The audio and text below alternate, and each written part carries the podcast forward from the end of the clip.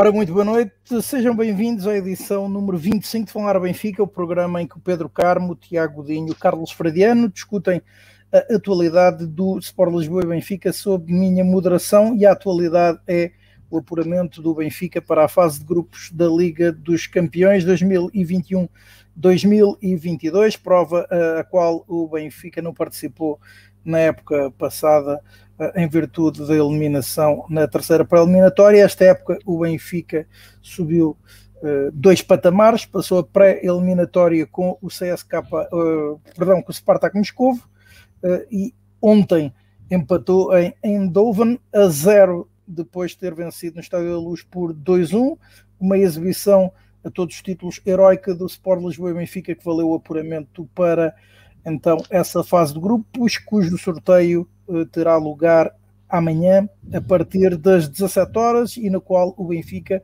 integrará o pote 3. Falaremos também então um, do fará, será feita a análise uh, não só a este jogo com o PSB, mas também ao encontro que o Benfica disputou para o campeonato em Barcelos. Lançaremos também esse encontro que o Benfica irá disputar no domingo com o Clube Desportivo Tondela uh, e também abordaremos uh, como é que ficará ou poderá ficar a constituição do plantel agora que a equipa está confirmada na Liga dos Campeões e os negócios uh, que estão um, indicados como uh, podendo acontecer. Um deles ainda não teve confirmação oficial, mas já é avançado que o Benfica vai contar com o internacional austríaco Valentino Lázaro uh, para as próximas duas épocas por empréstimo do Inter de Milão e com então uma cláusula de compra uh, 8 milhões e meio de euros. Hoje começamos pelo Carlos Ferdiano, Carlos, boa noite. Uh, não sei por onde é que queres começar, mas uh, creio eu que seja talvez pelo apuramento à fase de grupos e pela noite épica que o Benfica venceu ontem, uh, conseguiu ontem em, Eindhoven. Muito bem, saudações benfiquistas a todos. Uh, poderíamos hoje começar sob a égide do Win da Champions, uh, mas pronto, com, uh, de alguma forma em homenagem à, àquilo que foi a prestação do, dos nossos heróis ontem. eu vim de branco, a condizer com, com aquilo que foi a indumentária escolhida uh, para o desafio de ontem. Um, um desafio que foi, uh, teve, teve alguns contornos épicos, uh, mais do que pela importância que, que tem, uh, que é enorme, obviamente, de, de uma entrada na, na, Liga dos Campeões, mas por todo, uh, puro e simples, mas por todo o contexto que, que rodeava, neste caso, esta, esta decisão. um Benfica, como todos sabemos, teve, do ponto de vista desportivo, o ano passado, uma época francamente aquém, uh, provavelmente das mais pessimistas expectativas. Um, a começar naturalmente com, com, aquele, com aquele fracasso de, de entrada na, na, Champions, com a eliminação frente ao PAOK, características especiais, um jogo único, etc, etc, mas uh, acho que falámos aqui amplamente uh, o ano passado de, de, de, que um dos principais motivos teria sido um pouco a soberba com que o Benfica abordou esse jogo. Uh, e, e, se nos recordarmos do que eram as, as declarações do, dos dirigentes, etc., um, quase que se olhava para aquele jogo com, com o PAOK como uma formalidade que era necessária cumprir antes da entrada de, na Champions, onde então aí sim iria começar a nossa época. Redondo engano, a história escreveu-se por, por linhas que não nos agradaram, um, e, e para este ano acho que uh, entre, entre muitas outras uh, alterações, uh, desde logo as, as, questões de não, não haver temas em torno do Covid, não há mas isso também não havia no início da época passada, uh, mas não haver o desconhecimento profundo entre, entre os jogadores e a equipa técnica. Um, o entrosamento acrescido, há algum, os, alguns dos elementos marcantes do 11 que já estão, não, não estavam acabados de chegar e já estão con, connosco há bastante tempo, e portanto, acima de tudo, mais do que todos esses fatores, acho que houve uma abordagem muito diferente ao nível da atitude uh, e da forma como foi encarada a partida por parte do Benfica. Uh, o Benfica uh, sofreu na primeira mão, jogo do qual também provavelmente teremos tempo a falar, uh, mas sofreu, ganhou, mas, mas sofreu. Um, nomeadamente, na minha opinião, depois de um bom início de jogo, uh, em que o Benfica, com, com um bloco baixo, uh, retirou. Todos aqueles espaços que uh, o, o, PSV tanto gosta de encontrar nas costas da linha defensiva ou no espaço entre, entre o, o extremo, entre o, o, ala, perdão, e o central do lado de fora, neste esquema de três centrais.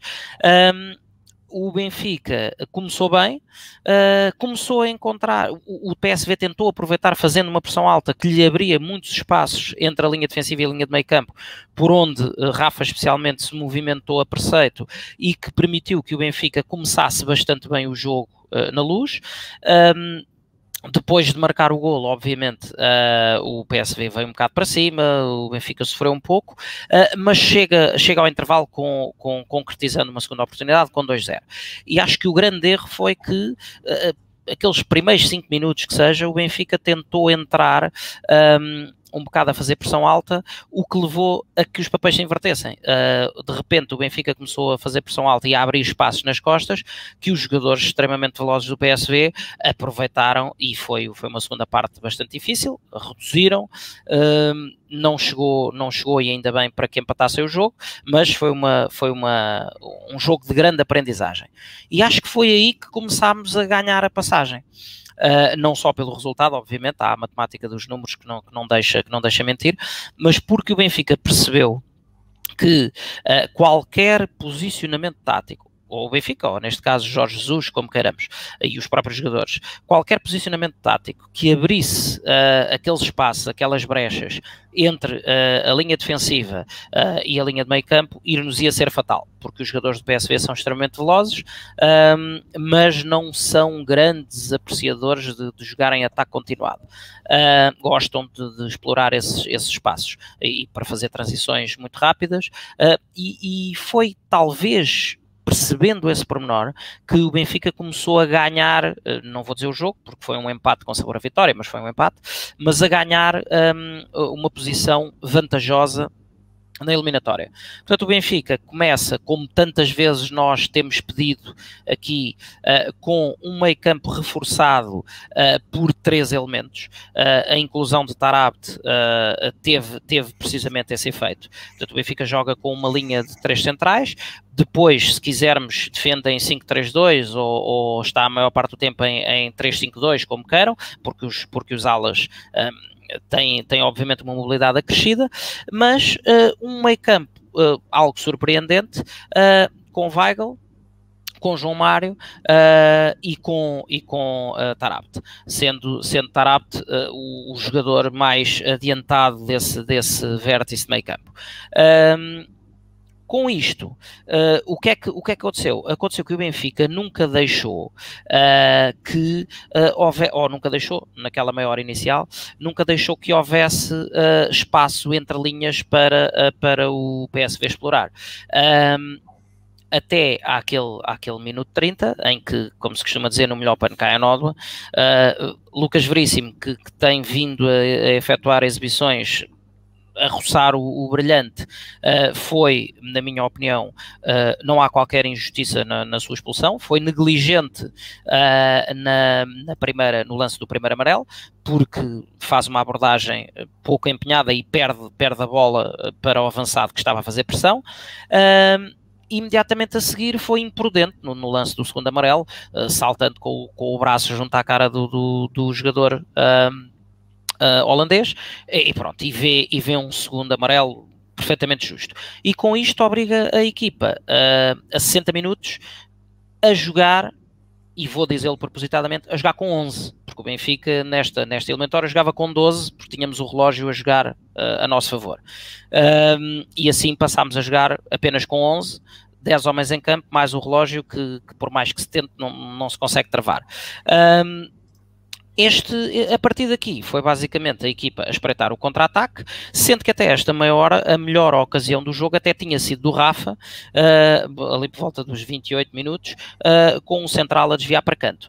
Aliás, não percebo porque é que dizem que o primeiro remate enquadrado do Benfica é o remate do, do Everton já a meio da segunda parte, uh, quando há este remate de, Rafa, a, a, a, chance mais uh, perigosa da primeira meia hora de jogo, que é cortada, sim senhor, pelo defesa, mas, mas era uh, para canto, mas era um, um, lance que ia, que ia à baliza. A partir daqui, Yaremchuk ainda com mais dificuldades, Rafa o único que ia esticando o jogo, João Mário muito mais disponível do que lhe costumamos ver uh, no, no, na parte física, portanto no apoio às tarefas de sapa, digamos assim, e bem. Uh, o, o, tal triângulo do meio campo, em que, em que Weigl estava mais recuado e Adel mais à frente, acabou por ter que se inverter uh, e, e, passou, passámos a ter Weigl e João Mário uh, muito mais atrás, a trabalhar mais e apenas Adel a tentar, lá está em conjunto com Rafa, uh, conduzir jogadas de ataque, mas, mas com pouco sucesso. Um, Jorge Jesus ainda, ainda foi ali algo conservador durante uns minutos a, após a expulsão, mantendo uma linha defensiva de 4 e depois regressa na segunda parte com aquele, com aquele encostar de Gilberto uh, a, terceiro central, uh, mas pronto, mas uh, estava-se a ver que Vertonghen teria que entrar. Um, para dar mais equilíbrio a, a defender uh, e voltar a adiantar Gilberto. Um, pouco depois, uh, também, porque Yaremchuk já, já, já estava completamente esgotado, uh, dar mais mobilidade ao ataque com Gonçalo Ramos, fresquinho para fazer ali cerca de meia hora, uh, e Almeida por Gilberto. Com isto, a equipa recuperou um bocado uh, a sua coesão defensiva, obviamente que prescindiu quase na totalidade de atacar.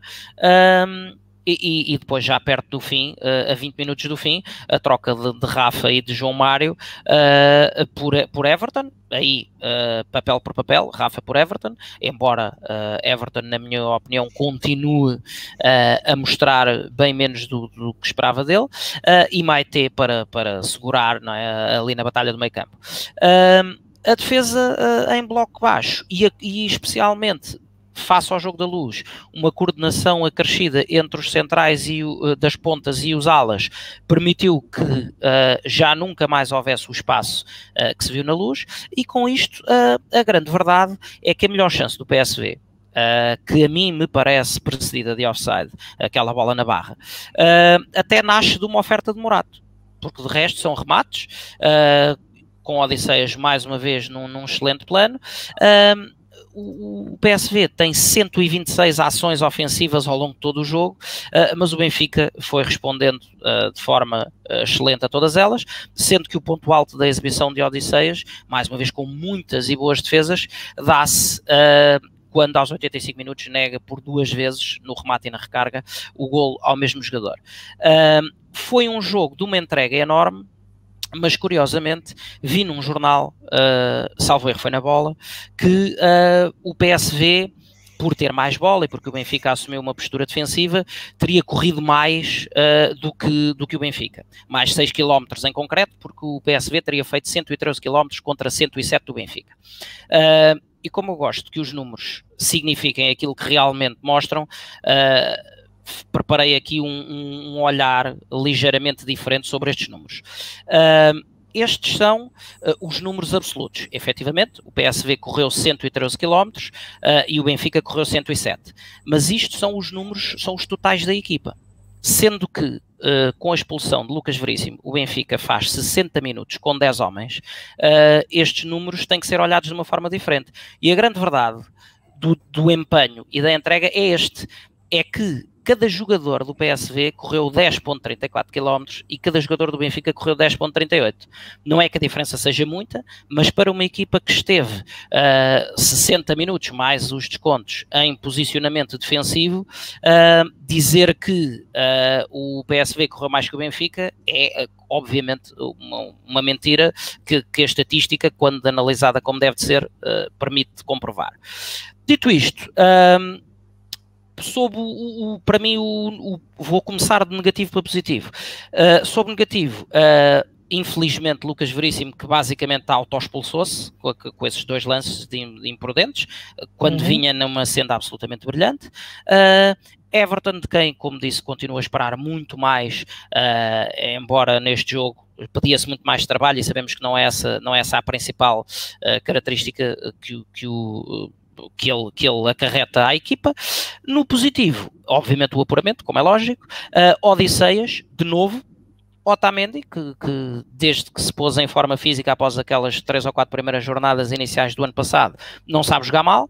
Uh, Weigl, verdadeiramente monstruoso no meio campo, nomeadamente até o partir do momento em que, em que ficámos sem inferioridade numérica, dois, absoluta, dois absolutos monstros, Otamendi e Weigl, a atitude geral da equipa e ainda um regresso de, de Vertonghen que, que com algumas reservas, algum medo, ele próprio confidenciou que rezou um bocado porque, porque regressou cedo demais e, e temia que o gêmeo não aguentasse. Uh, André Almeida, que também entrou bem para estancar, mas um, um, tenho que fazer um destaque positivo a um jogador que nós, com muita frequência, criticamos, não pela sua veia atacante, mas por aquilo que costumam ser as suas lacunas defensivas, que é Grimaldo. Grimaldo fez, na minha opinião, o melhor jogo que lhe vi desde sempre no Benfica do ponto de vista defensivo. Foi absolutamente imperial na, na luta com, com, os avançados, um, trabalho não lhe faltou. Um, quando não ganhava no posicionamento puro e duro, ganhou N bolas na raça a, a jogadores bem maiores que ele, o que não é difícil, uh, e portanto um destaque que acho que é obrigatório fazer. Dito tudo isto, um apuramento muito sofrido, mas no cômputo geral, somando as duas mãos, pela, pela humildade de conseguir perceber o que é que o adversário tinha e podia fazer, uh, coisa que na minha ótica o PSV nunca fez, achou que se iria manter fiel àquela sua receita e que mais tarde ou mais cedo iria resultar, uh, um apuramento justíssimo, e agora venho ao sorteio amanhã uh, a ditar o que é que nos calha em sorte. Ora, Tiago, boa noite. Pedi agora, e já agora, se concordas com a análise do Carlos, e pedia-te obviamente também a tua opinião sobre o, o que se passou uh, ontem em Doven. Se quiseres falar também sobre o jogo da primeira mão, uh, estás à vontade, uma vez que eram uma eliminatória a duas mãos. Um, e sobre os foguetes, não te esqueças. Também. Será que eles já apanharam as canas? Ainda devem estar. Aquilo demora, custa. Agora, agora custa dobrar as costas, não é?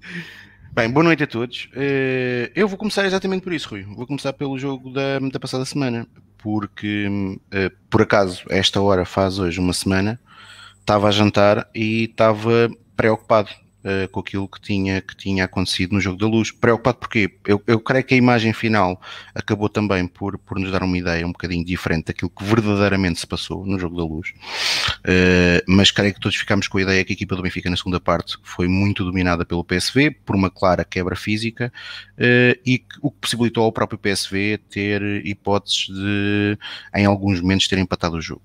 A verdade é que depois se nós formos analisar os números, e por exemplo, comparando com ontem, ontem à meia hora de jogo o Benfica tinha 45% de posse de bola, exatamente a mesma posse de bola que teve na primeira parte. E na primeira parte uh, da luz, o Benfica fez, uh, embora ontem, para mim, a meu ver, melhor ainda, porque o Benfica conseguiu, com a entrada do Tarat, uh, pressionar mais em cima. Aliás, o Benfica praticamente sempre que a bola estava no lado defensivo do PSV, só o guarda-redes é que não era pressionado, todos os outros atletas tinham uma marcação praticamente homem a homem, e que o Benfica estava a tentar explorar uh, claramente uh, o conseguir ganhar a bola muito rápido e explorar as, as, fragilidades defensivas do PSV.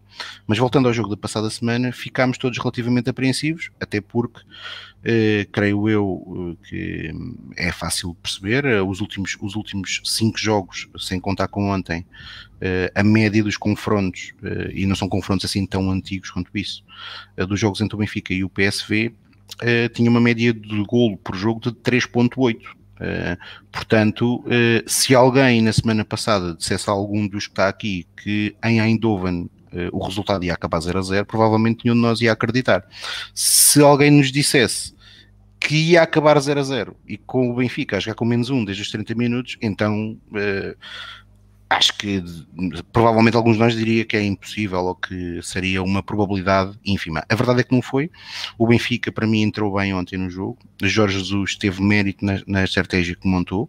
Creio que o Benfica não teve mais posse de bola eh, muito também por aquilo que são lacunas eh, de alguns dos seus atletas, eh, com destaque para o Tarapt, que continua a ter uma percentagem de passos com sucesso muito baixa, mas a verdade, e é aquilo que o Carlos estava a dizer, a grande oportunidade de 11 para 11 é do Benfica. E que Rafa a bola é cortada em cima da linha. E portanto o Benfica estava, estava a controlar o jogo, estava por cima do jogo.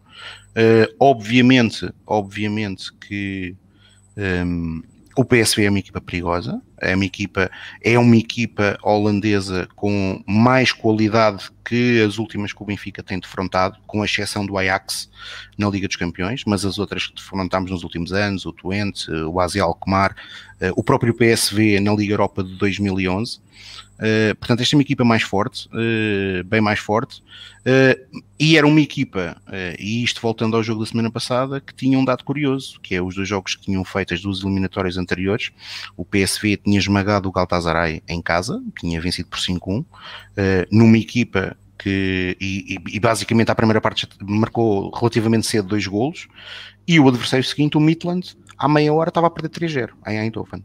E, portanto, era expectável que ontem eh, aquel, aqueles primeiros 15, 20 minutos pudessem ser um sufoco e dependendo da reação do Benfica, uh, isso poderia, ou seja, uma reação do Benfica ou um Benfica a ir à Holanda, uh, agora já não é Holanda, desculpem, aos Países Baixos, a tentar segurar o 0-0 ia ser contraproducente.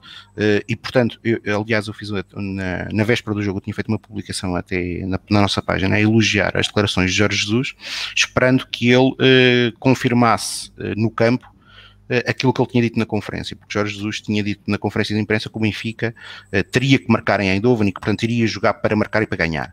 Uh, e uma coisa é aquilo que se diz, outra, e, portanto, outra coisa depois é a prática. A verdade é que eu senti isso, senti que o Benfica quis, efetivamente, obviamente controlando o jogo, estava em vantagem na eliminatória, portanto, era natural que assim o fizesse, mas que o Benfica quis ganhar, queria ganhar na Holanda. Agora, evidentemente, as circunstâncias da expulsão do Lucas Veríssimo alteraram significativamente o jogo. Eh, o Carlos há pouco dizia uma coisa que é que Jesus foi conservador a mexer. Eu creio que ele tentou, pelo menos naquele primeiro naqueles 15 minutos seguintes, que a equipa não ficasse muito desestabilizada. Eh, creio que é nesses 15 minutos, eh, portanto, os 15 minutos que intermediam até o intervalo, que o Benfica até sofre mais, em que nós sentimos que a equipa está, que é natural, também, né? tinha acabado, o, Lucas tinha acabado de ser expulso e o Lucas tem sido um jogador, como o Carlos também disse bem, uh, fundamental uh, neste início da época e neste arranque do Benfica, uh, mas a verdade é que a equipa conseguiu aguentar o 0-0 ao intervalo e depois na segunda parte, obviamente que existiu uma pressão do PSV, obviamente que o Benfica essencialmente só defendeu, mas defendeu bem. eu queria dar aqui um destaque, o Carlos falou aqui em alguns atletas, eu queria destacar aqui especialmente um, até em contraponto com aquilo que se passou na primeira mão, que foi Grimaldo Grimaldo. Ontem teve uh, impecável, impecável. Fez um, um, um jogo fantástico. Uh, e Maduek, que na primeira mão na luz tinha sido um que tinha-nos causado enormes problemas, ontem praticamente não se viu, e tanto que acabou por não se ver, que o treinador alemão acabou por tirá-lo. Oh, Tiago, uh, especialmente ao próprio Grimaldo, sofreu a bom sofrer aqui no Sofreu, luz, sim, sofreu, portanto, uh, e portanto, uh, isso acabou por, por uma exibição monstruosa de Grimaldo, talvez das melhores exibições que ele tem, que ele, que ele fez ao serviço do Benfica, na componente defensiva, aliás Grimaldo tinha em Barcelos feito aquilo em, em que todos nós, creio eu, achamos que ele é muito forte, que é na componente componente ofensiva. Em, em Barcelos, quando entrou, uh, marcou um gol de bandeira, uh, mas lá está, ele é defesa e ontem era expectável que ele tivesse que defender mais. A verdade é que defendeu de forma brilhante e teve muitíssimo bem no jogo. Uh, e portanto uh, o Benfica uh, tem muito mérito, foi, foi uma exibição muito bem conseguida na forma estratégica como a equipa se posicionou em campo para defender, para conseguir defender, e portanto algum demérito, obviamente, do adversário, mas isto faz parte. creio que o, o, a, toda a estrutura do PSV, treinadores, jogadores e própria, os próprios adeptos eh, estavam convencidos que depois do jogo da luz que iam ser favas contadas. Aliás, eh, é curioso que se nós formos analisar o ambiente, o ambiente é um ambiente que começa, obviamente, fervoroso a, a apoiar o PSV, mas aos primeiros 15 minutos o ambiente já está um bocado muito mais morno. E só volta, os adeptos do PSV só voltam a acreditar verdadeiramente quando Lucas Veríssimo é expulso. Portanto, é uma vitória pela forma como foi feita, de facto, eh, de realçar. Esperemos que a equipa do Benfica, agora na fase de grupos, eh, esteja à altura da história do Benfica. E estar à altura da história do Benfica é lutar um, ehm, pelo, pelo, pelo apuramento para os oitavos de final, que, que esta equipa tem, tem, tem condições para isso, uh, é isso que é, ontem entende-se a efusividade de, dos festejos, porque foi uma vitória muito difícil, a vitória do este apuramento, mas atenção, o Benfica fez aquilo que é a sua obrigação, e a sua obrigação é estar na fase de grupos. Uh, ontem conseguimos, uh, de algum modo, somente fazer uma coisa, que foi uh, minimizar a incompetência da época passada. Eh, porque se o Benfica tivesse sido verdadeiramente competente eh, na época anterior e, portanto, numa época em que investiu bastante, tanto na equipa técnica como no plantel, uh, o Sport Lisboa Benfica teria sido campeão e, na pior das hipóteses, teria ficado no segundo lugar, e o que, portanto, teria dado o apuramento direto para a Liga dos Campeões, para a fase de grupos da Liga dos Campeões. Não fomos competentes, já escalpabilizámos aqui várias vezes os motivos dos quais nós achamos, pelo qual não o fomos competentes, Uh, posto isto, uh, fizemos a nossa obrigação, esperar que o sorteio amanhã possa ser um sorteio interessante e mais importante que tudo, e depois vamos analisar isso mais à frente, é o próximo jogo, é acabar este ciclo de jogos, que de facto foi um ciclo muito difícil e intensivo para a equipa, uh, acabá-lo da melhor maneira possível, e para acabá-lo da melhor maneira possível é no domingo vencermos o tom dela. Uh, e portanto depois vamos ter duas semanas uh, de seleções, uh, onde provavelmente também será importante para recuperar fisicamente alguns atletas, e portanto parabéns à equipa, parabéns a Jorge Jesus que teve muito bem estrategicamente ontem em todo o jogo, como também, diga-se passagem, já, já aqui na, na caixa de comentários tinha sido falado, teve bem no pré e no pós-jogo. Uh, no pré, uh, ao assumir uh, a vontade do Benfica em ir a Eindhoven para vencer, no pós, ao realçar os méritos da equipa e que, e que mais importante do que os méritos individuais dos jogadores, e houve muitos jogadores ontem que se exibiram a um nível altíssimo, altíssimo, o Carlos já mencionou quase todos, mas acima de tudo ontem funcionou o coletivo, e é, isto é um jogo coletivo, eh, e portanto eh, é assim que esperemos que continue para o Benfica ter uma época digna da sua história, que infelizmente eh, faz duas épocas que não sucede. Ora, um, boa noite Pedro, pedi-te agora o teu comentário, tu concordas também com o que foi dito primeiro pelo Carlos, depois pelo Tiago, um, e, e, portanto, se também queres abordar os dois jogos num só, uhum. Então, boa noite a todos, saudações especiais para o Ladoeiro, um grande abraço. Um, concordo com, com o mérito da, nossa qualificação para, para, a fase de grupos da Champions, concordo com a, com a parabenização ao, ao, ao empenho e atitude da equipa, não concordo tanto com, com os elogios à qualidade exibicional ou à a atitude de, de, vencer, que, por exemplo, que o Tiago agora falou, não, não acho que a equipa tenha, tenha jogado para vencer. Uh, se por culpa nossa ou se por culpa do, do, do PSV, uh, eh, pode ser discutível. Acho que tivemos algum mérito, começando, uh, voltando um pouco atrás e pegando no, nos dois jogos. Acho que no cômputo dos dois jogos, o Benfica não foi superior ao, Paris, ao, ao, ao PSV por exemplo, fomos muito superiores em relação ao Spartak no, nos dois jogos, não, não há qualquer dúvida sobre isso. Em relação ao PSV, eu acho que não, não só não fomos superiores, como acho que fomos inferiores. Acho que o PSV foi superior nos dois jogos, foi superior na luz e foi superior agora. Uh, nós tivemos o mérito de conseguir uh, limitar aquilo que o PSV era muito forte. No jogo rápido, no, no contra-ataque, nos contra-ataques rápidos uh, com, o PSV e vi-se por aquilo que o, qual foi a melhor, a melhor arma deles no jogo da primeira mão. Uh, nós nunca fomos superiores, nunca fomos dominadores, nunca tivemos. Eh, o futebol tem estas coisas. Nós não conseguimos. O nosso segundo gol na luz é um, um gol totalmente contra a corrente. O PSV estava claramente por cima de nós e, e, a ter mais caudal ofensivo e a dominar o jogo do que, do que nós estávamos a fazer. Ó oh, Carmo, sendo que quero até interromper, mas isso depois não, não, não em números espremidos, o Benfica fez 7 remates na primeira parte contra um do PSV, contra 3 do PSV. E os nossos 7 temos uma oportunidade do Pizzi falhada, temos uma defesa muito boa do guarda-redes holandês. Portanto, eles tiveram mais bola, sem sombra de dúvidas, mas eles não foram assim tão superiores na primeira parte. Na segunda, está bem. Eu não estou a dizer que foram muito superiores, estou a dizer que foram superiores. E depois no cômputo geral acho que foram superiores.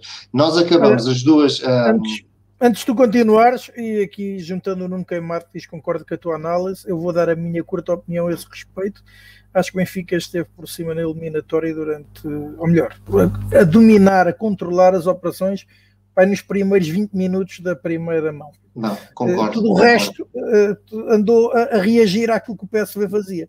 Reagir, exatamente. Uh, é, é, exatamente um bom adjetivo. Reagir foi, foi muito o que o Benfica fez, e bem, e bem, diga-se, mas repara, nós acabamos estas duas, uh, estas, estas duas mãos, estas duas eliminatórias, um, a elogiar o Odisseias e tivemos a discutir se o Odisseias foi o melhor jogador na primeira mão, foi o melhor, o melhor jogador na segunda mão. Significa que o PSV conseguiu, apesar de tudo, furar a nossa, a, a nossa linha defensiva e ter vários, vários lances de gol que não, não tiveram sucesso, muito por mérito do, do Odisseias. Eu acho que o Benfica, na, na primeira mão, conseguiu uh, controlar o estilo de jogo do PSV, apesar de não conseguir dominar o jogo, nem dominar o PSV, na segunda mão teve todo o mérito de conseguir travar o ímpeto que nós achávamos que o PSV ia ter. E o Tiago mencionou bem o ambiente dentro do, de, dentro do estádio que foi esmorecendo ao verem que não conseguiu, o PSV não conseguia ultrapassar a muralha do Benfica. Mas o Benfica também não conseguia fazer nada do jogo. É verdade que estávamos em vantagem, é verdade que tínhamos, como, como o Carlos disse, algures, que eu, lembro do comentário que ele fez, que nós estávamos a jogar com mais um jogador que era o relógio. Achei muito, achei muito curioso essa, é, é, essa menção, porque de facto nós estávamos com o relógio a nosso favor e acho que jogámos com isso. Se foi por demérito nosso que não conseguimos fazer mais pela, pela qualidade dos nossos jogadores ou por se foi a abordagem própria do, do treinador, honestamente não sei, não sei responder. A verdade é que acho que o Benfica não conseguiu. Conseguimos controlar até à expulsão o, o ataque do PSV, mas não conseguimos criar caudal ofensivo.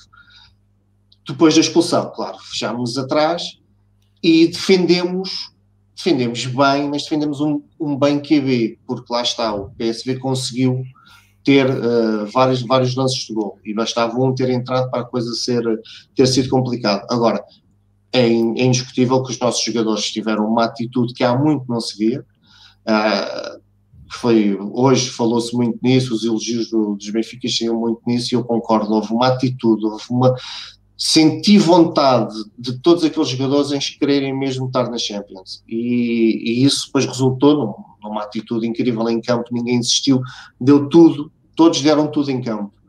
Uh, se tivéssemos 11 por 11, como é que seria o jogo? É impossível, eu não, não consigo, não consigo fazer essa, eh, esse exercício teórico porque hum, o PSV estava a ter mais jogo, mas não estava a conseguir furar a nossa defesa, mas nós não estávamos a conseguir uh, também furar. Portanto, acredito que é daqueles jogos que quem marcasse um gol ganhava o jogo e passaria à eliminatória. O PSV teria que marcar mais, mas uh, ficava com, com, as portas abertas. Uh, eu não estou, e é, e é isso que estou aqui um pouco hum, um pouco receoso, ou seja, nós estamos a acabar um ciclo, com, será em Tondela que vai acabar este ciclo, que se espera 100% vitorioso, uh, é, é, extraordinário para aquilo, para as expectativas que nós estávamos no início desta época, para o receio que nós estávamos com este mês de agosto, e está, um, está a ser extraordinário, e se tudo correr bem, vai, vai continuar a ser até esta interrupção de, para as seleções, mas a nível exibicional não estou convencido. E este jogo com o PSV um, não, não mudou este, este meu receio, porque se nós não fomos, nem digo superiores, se nós não fomos sequer uh, iguais, não, não nos batemos de igual para igual com o PSV, não sei como é que vai ser no, nas Champions, mas também verdade, e, e, e dou esse benefício à equipa, uh, Jorge Jesus fez uma rotação de plantel porque quis apostar nas Champions e, e abdicou, entre aspas, do, um pouco do, do campeonato, apesar de conseguirmos ter ganho sempre no campeonato, ainda bem, agora terá tempo e a equipa terá mais tempo de treino, terá mais jogo coletivo, os titulares irão jogar mais vezes, portanto, estaremos mais fortes, tudo aponta, vamos acreditar nisso, para, para atacar o, a fase de grupos. Mas temos mesmo que estar mais fortes, porque honestamente a vitória foi, foi excelente, foi conseguir com 10 uh, aguentar o, o PSV, que de facto vinha no início da época fantástico. Uh, conseguimos isso, mas faltou-nos o resto. Faltou conseguir também mostrar que somos capazes de, de conquistar metros, de galgar, de chegar à baliza, de pressionar, de, de dominar os jogos. E isso, tirando o, o Spartak, não, aqui com um adversário mais difícil, não, não o conseguimos fazer. Portanto, ainda tenho essa, essa ligeira preocupação, mas pronto, conseguimos. Primeiro, o grande objetivo da época está conseguido. Uh, não posso deixar passar, uh, como, como, os meus colegas fizeram, uh, os elogios ao Grimaldo. O Grimaldo teve excelente. No, desta vez perdeu um ou dois uns um para um contra um, um avançado fantástico, muito rápido, muito forte tecnicamente. Grimaldo teve, teve excelente e concordo com o Carlos, quem que foi para mim a melhor exibição que eu vi a fazer a nível defensivo desde que está no Benfica. Weigl também encheu aquele meio campo, foi, foi extraordinário. E lá está, jogadores como Otamendi, neste tipo de jogo em que conseguem aliar à sua qualidade, aquela raça típica que ele tem, aquela entrega, aquele espírito de luta, contagiou o resto, o resto dos jogadores. Um, Individualmente, acho que a equipa teve, esteve muito bem. Coletivamente, fomos um, uma equipa muito unida, um, um espírito de sacrifício, de, de, atitude, que volto a repetir, há muito tempo não, não se sentia no, no Benfica. Falta agora conseguir aliar o, o nível exibicional, que até mesmo no Campeonato Nacional, todos nós, acho que ninguém vai discordar do que eu estou a dizer, não, ainda não fizemos nenhuma exibição de encher o olho, ainda não fizemos um daqueles jogos em que à nota artística, como, como o Jorge gosta de dizer. Carlos, e, e falta-nos um Carlos. pouco isso para concluir já, falta-nos um pouco isso para, pelo menos para mim, falta um pouco isso para conseguir ganhar mais confiança.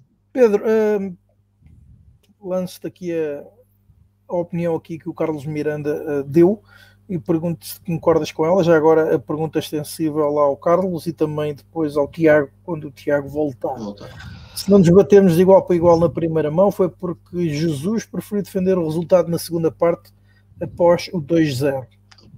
Certo, certo, não, não, não discordo, apenas acho que, de, como tu, eu concordo perfeitamente com o que tu disseste, depois do nosso gol, depois daqueles nossos primeiros 20, 25 minutos na, da primeira parte da primeira mão, onde nós fomos de facto melhores, a partir daí acho que deixámos de o ser acho que o PSV veio para cima de nós e nós não conseguimos responder uh, em termos ofensivos de, de igual maneira. Uh, depois, na segunda parte, acredito perfeitamente que Jorge Jesus tenha feito uma gestão tática do, do jogo, tentando segurar, aproveitando a, a, vantagem, e isso foi notório no jogo da segunda mão, foi bastante notório. Nós estávamos a jogar com a vantagem e com o tempo a nosso favor. Uh, sim, agora resta saber se, apesar disso poder ter sido estratégia, se não fosse, se nós quiséssemos pegar, na, pegar no jogo, dominar o jogo e sermos nós os, ir para cima do adversário, se o iríamos conseguir. É, é essa dúvida que vamos ter que retirar no, nos jogos da fase de grupos. Carlos, eh, concordas com essa ideia que só porque o Benfica, Jorge Justo deu então um, a iniciativa ao PSV é que o Benfica não teve outra postura? não consigo concordar com essa, com essa ideia na totalidade. Uh, o, o que, aliás, me leva aqui a um tema que é uh, normalmente as pessoas tendem a, a focar-se muito, é verdade que o futebol ganha-se com golos, ok, mas as pessoas tendem a focar-se muito apenas e só no processo atacante. Aliás, tantas vezes criticamos aquelas equipas que, que atacam o mercado contratando tudo quanto é avançados e extremos e depois têm autênticas autoestradas cá atrás. Um, e este, este princípio torna-se, inclusive, é muito mais visível em desportos que se joguem com, com menos jogadores em campo, como por exemplo o caso do futsal. É muitíssimo normal vermos as grandes equipas de futsal a defenderem 4-0 e depois uh, fazerem contra-ataques venenosos e marcar os gols e ganharem muitas vezes de goleada. Uh, isto só para dizer o quê? As pessoas um, subestimam muitas vezes uh, aquilo que é o defender bem. E se tantas vezes nós temos criticado uh, alguma incapacidade que se, que se, viu, alguma desorganização defensiva, uh, especialmente no decorrer da, da época passada, uh, já com estes mesmos três intérpretes nas posições de defesas centrais, já com Diogo Gonçalves como, como ala direito e com Grimaldo como ala esquerdo. portanto, basicamente com os mesmos desta vez, tirando a questão do, do Diogo Gonçalves, que, que ficou em Lisboa. Um, acho que as pessoas, ou, ou, uma grande parte dos adeptos, uh, ou dos espectadores, chamemos assim, do futebol, um, menosprezam o que é a arte de defender bem. E efetivamente, os jogos ganham-se de trás para a frente e começam a ganhar-se garantindo que não se abrem caracteres defensivas, como tantas vezes vimos acontecer no Benfica, no espaço que se abria, e inclusive é na primeira mão, entre uh, os alas e os laterais das pontas. Portanto, uh, não concordo com essa ideia que foi só porque decidimos defender. Não, não decidimos. Aliás, na minha, na minha uh, primeira intervenção de lançamento, eu acho que o momento-chave que vira o jogo na, na, na, primeira mão é justamente o momento em que um, o na minha ótica erradamente, uh, o Benfica que tinha conseguido uma contenção uh, total uh, do, do, do, da força atacante do PSV durante os primeiros 45 minutos. Um, teve um erro estratégico de querer fazer uh, um, ali uns primeiros 5 minutos de pressão alta e com isso abriu um, autênticas autoestradas. Porque, e o gol deu origem nisso, Carlos, já agora. O golo, Desculpa? o golo, o golo, o golo acaba, e o acaba por ser um acaba por ser um... que fiquei apanhado em contrapé. Exatamente, uma transição mal conseguida. Porquê? Porque não tínhamos um meio campo reforçado a 3 como tivemos agora neste jogo. Uh, e portanto, um, o, incorreto posicionamento defensivo é quase sempre a fonte de todos ou da esmagadora maioria dos problemas de qualquer equipa de futebol. Portanto, um, ganhar, uh, nem, não é preciso golear. Às vezes há, há, jogos que são absolutamente fabulosos e que são ganhos por meio a zero, como se costuma dizer, e que partem de uma superior e irrepreensível organização defensiva. Dito isto, e, e, repetindo um bocadinho o que disse na, na primeira, na primeira intervenção, uh, acho, e, e, o que está aqui o comentário do Ricardo Preguiça, que é perfeitamente adequado. Os ataques, é. ou os atacantes ganham jogos e as defesas ganham campeonatos. Citando, um, citando o maior treinador da história da NBA. Certo. Um, o que é que acontece?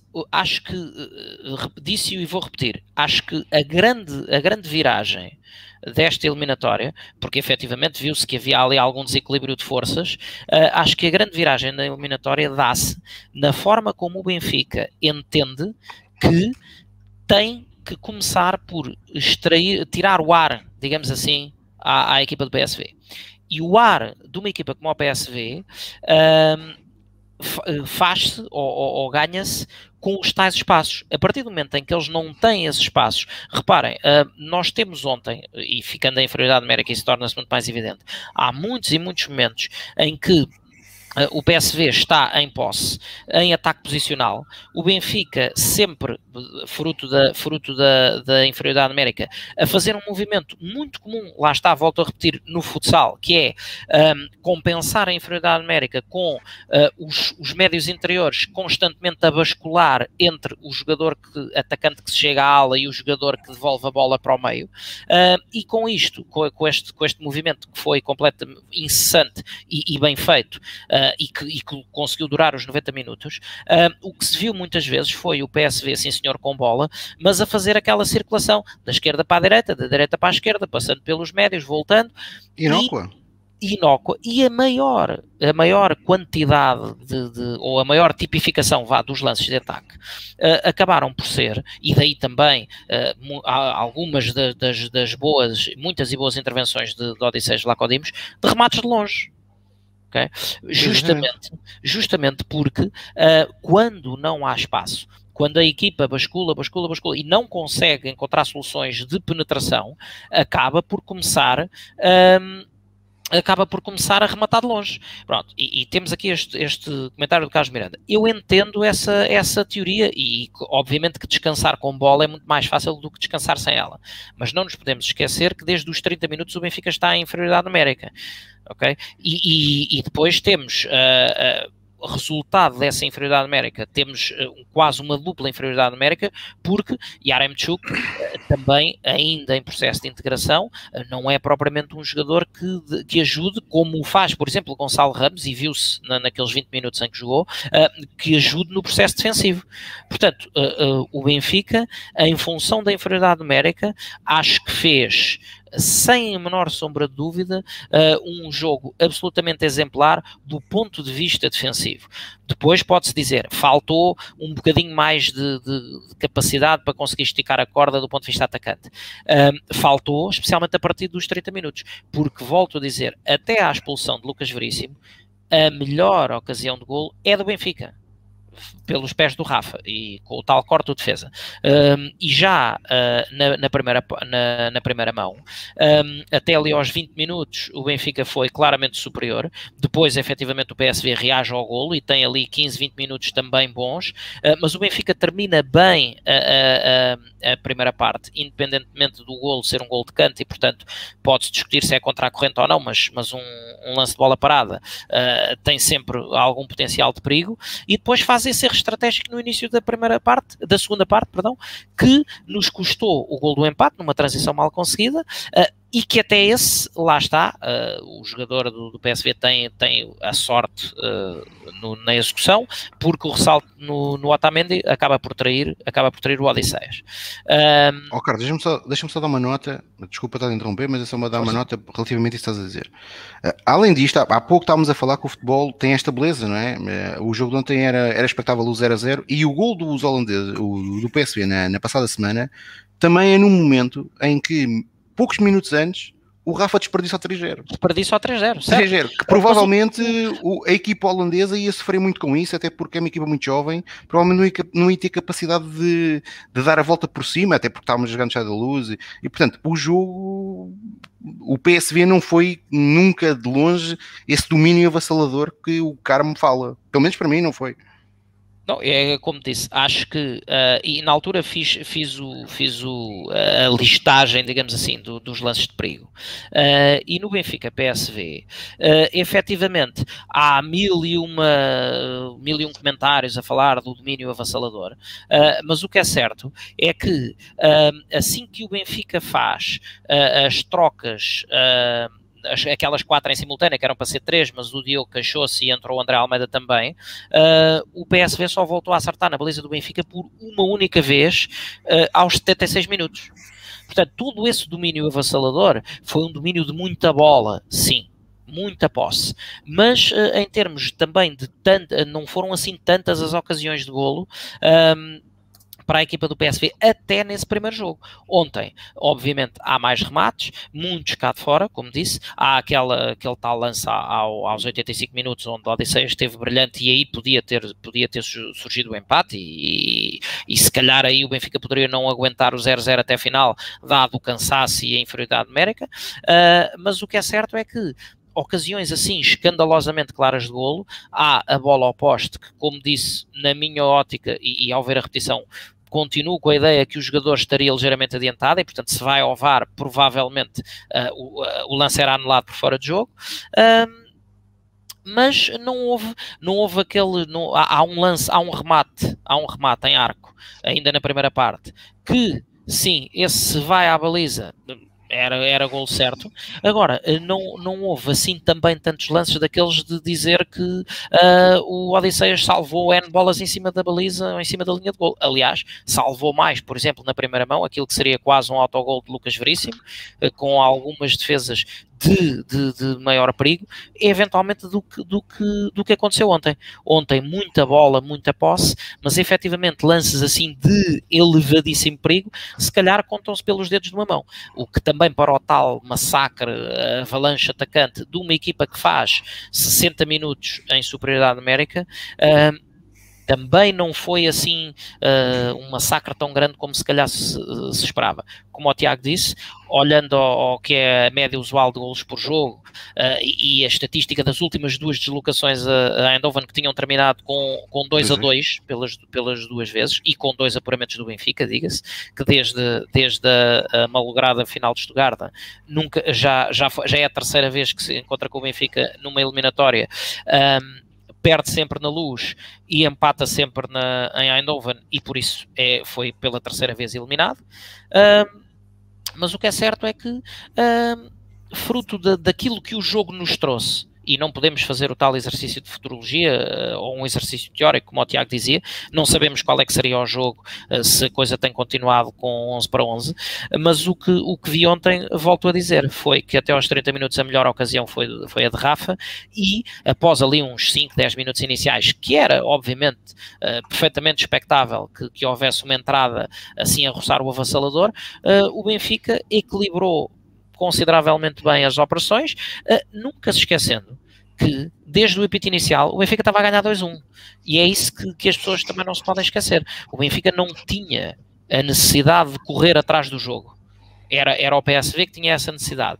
E, e, com a expulsão, obviamente, o Benfica acabou por, de alguma forma, se adaptar, na minha opinião, bem, a roçar a perfeição, ao contexto extremamente adverso que o jogo nos trouxe. Portanto, não, não concordo com essa, com essa teoria de que uh, o PSV esteve sempre por cima. PSV teve sempre, ou quase sempre, com mais bola, uh, mas na realidade, desde os uh, nove minutos do jogo da primeira mão, que acabou por estar sempre em desvantagem, sempre a ter que correr atrás e, e nunca conseguindo concretizar.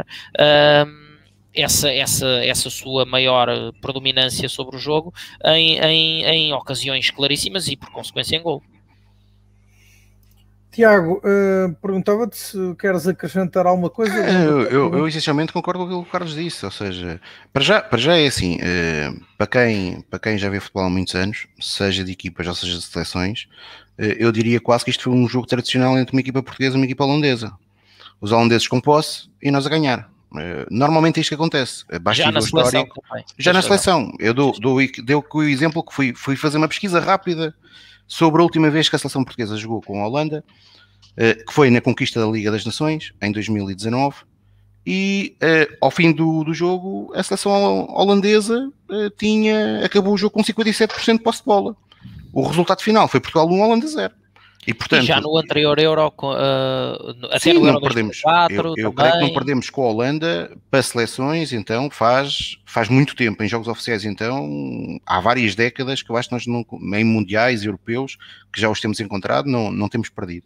Uh, e, portanto, é um jogo típico. Eu há pouco, quando dizia que, que, que nos faltou competência, acho é que o Benfica, tanto cá em Lisboa, mesmo na primeira parte, controlando o jogo estrategicamente, o Benfica não conseguiu ser mais efetivo a ferir o adversário, a conseguir ganhar a bola e a conseguir apanhá-lo em contragolpe, porque ele dava-nos espaço para isso. Ontem, o Benfica também não conseguiu ser assim tão efetivo. Estava a pressionar bem, o PSV nos primeiros 30 minutos raramente conseguiu construir com qualidade, raramente conseguiu construir com qualidade, e o Benfica muitas das vezes até conseguia ganhar a bola no meio campo rapidamente, mas depois não conseguia ser efetivo, não conseguia ter eficácia, exceto no lance, que de facto até é um bom lance individual do Tarapt, eh, e com o Rafa, e é o, único lance de alguns que o Benfica podia ter aproveitado, que o Rafa acaba por não conseguir marcar. Mas mesmo na segunda parte, e em inferioridade numérica, o Benfica tem um lance do Yaramchuk, que para mim ele define mal, porque Era o lance... parar a bola e continuar a correr, que vinha Exatamente. atrás dele. Portanto, ele não precisava um... de fazer nada, parava a bola.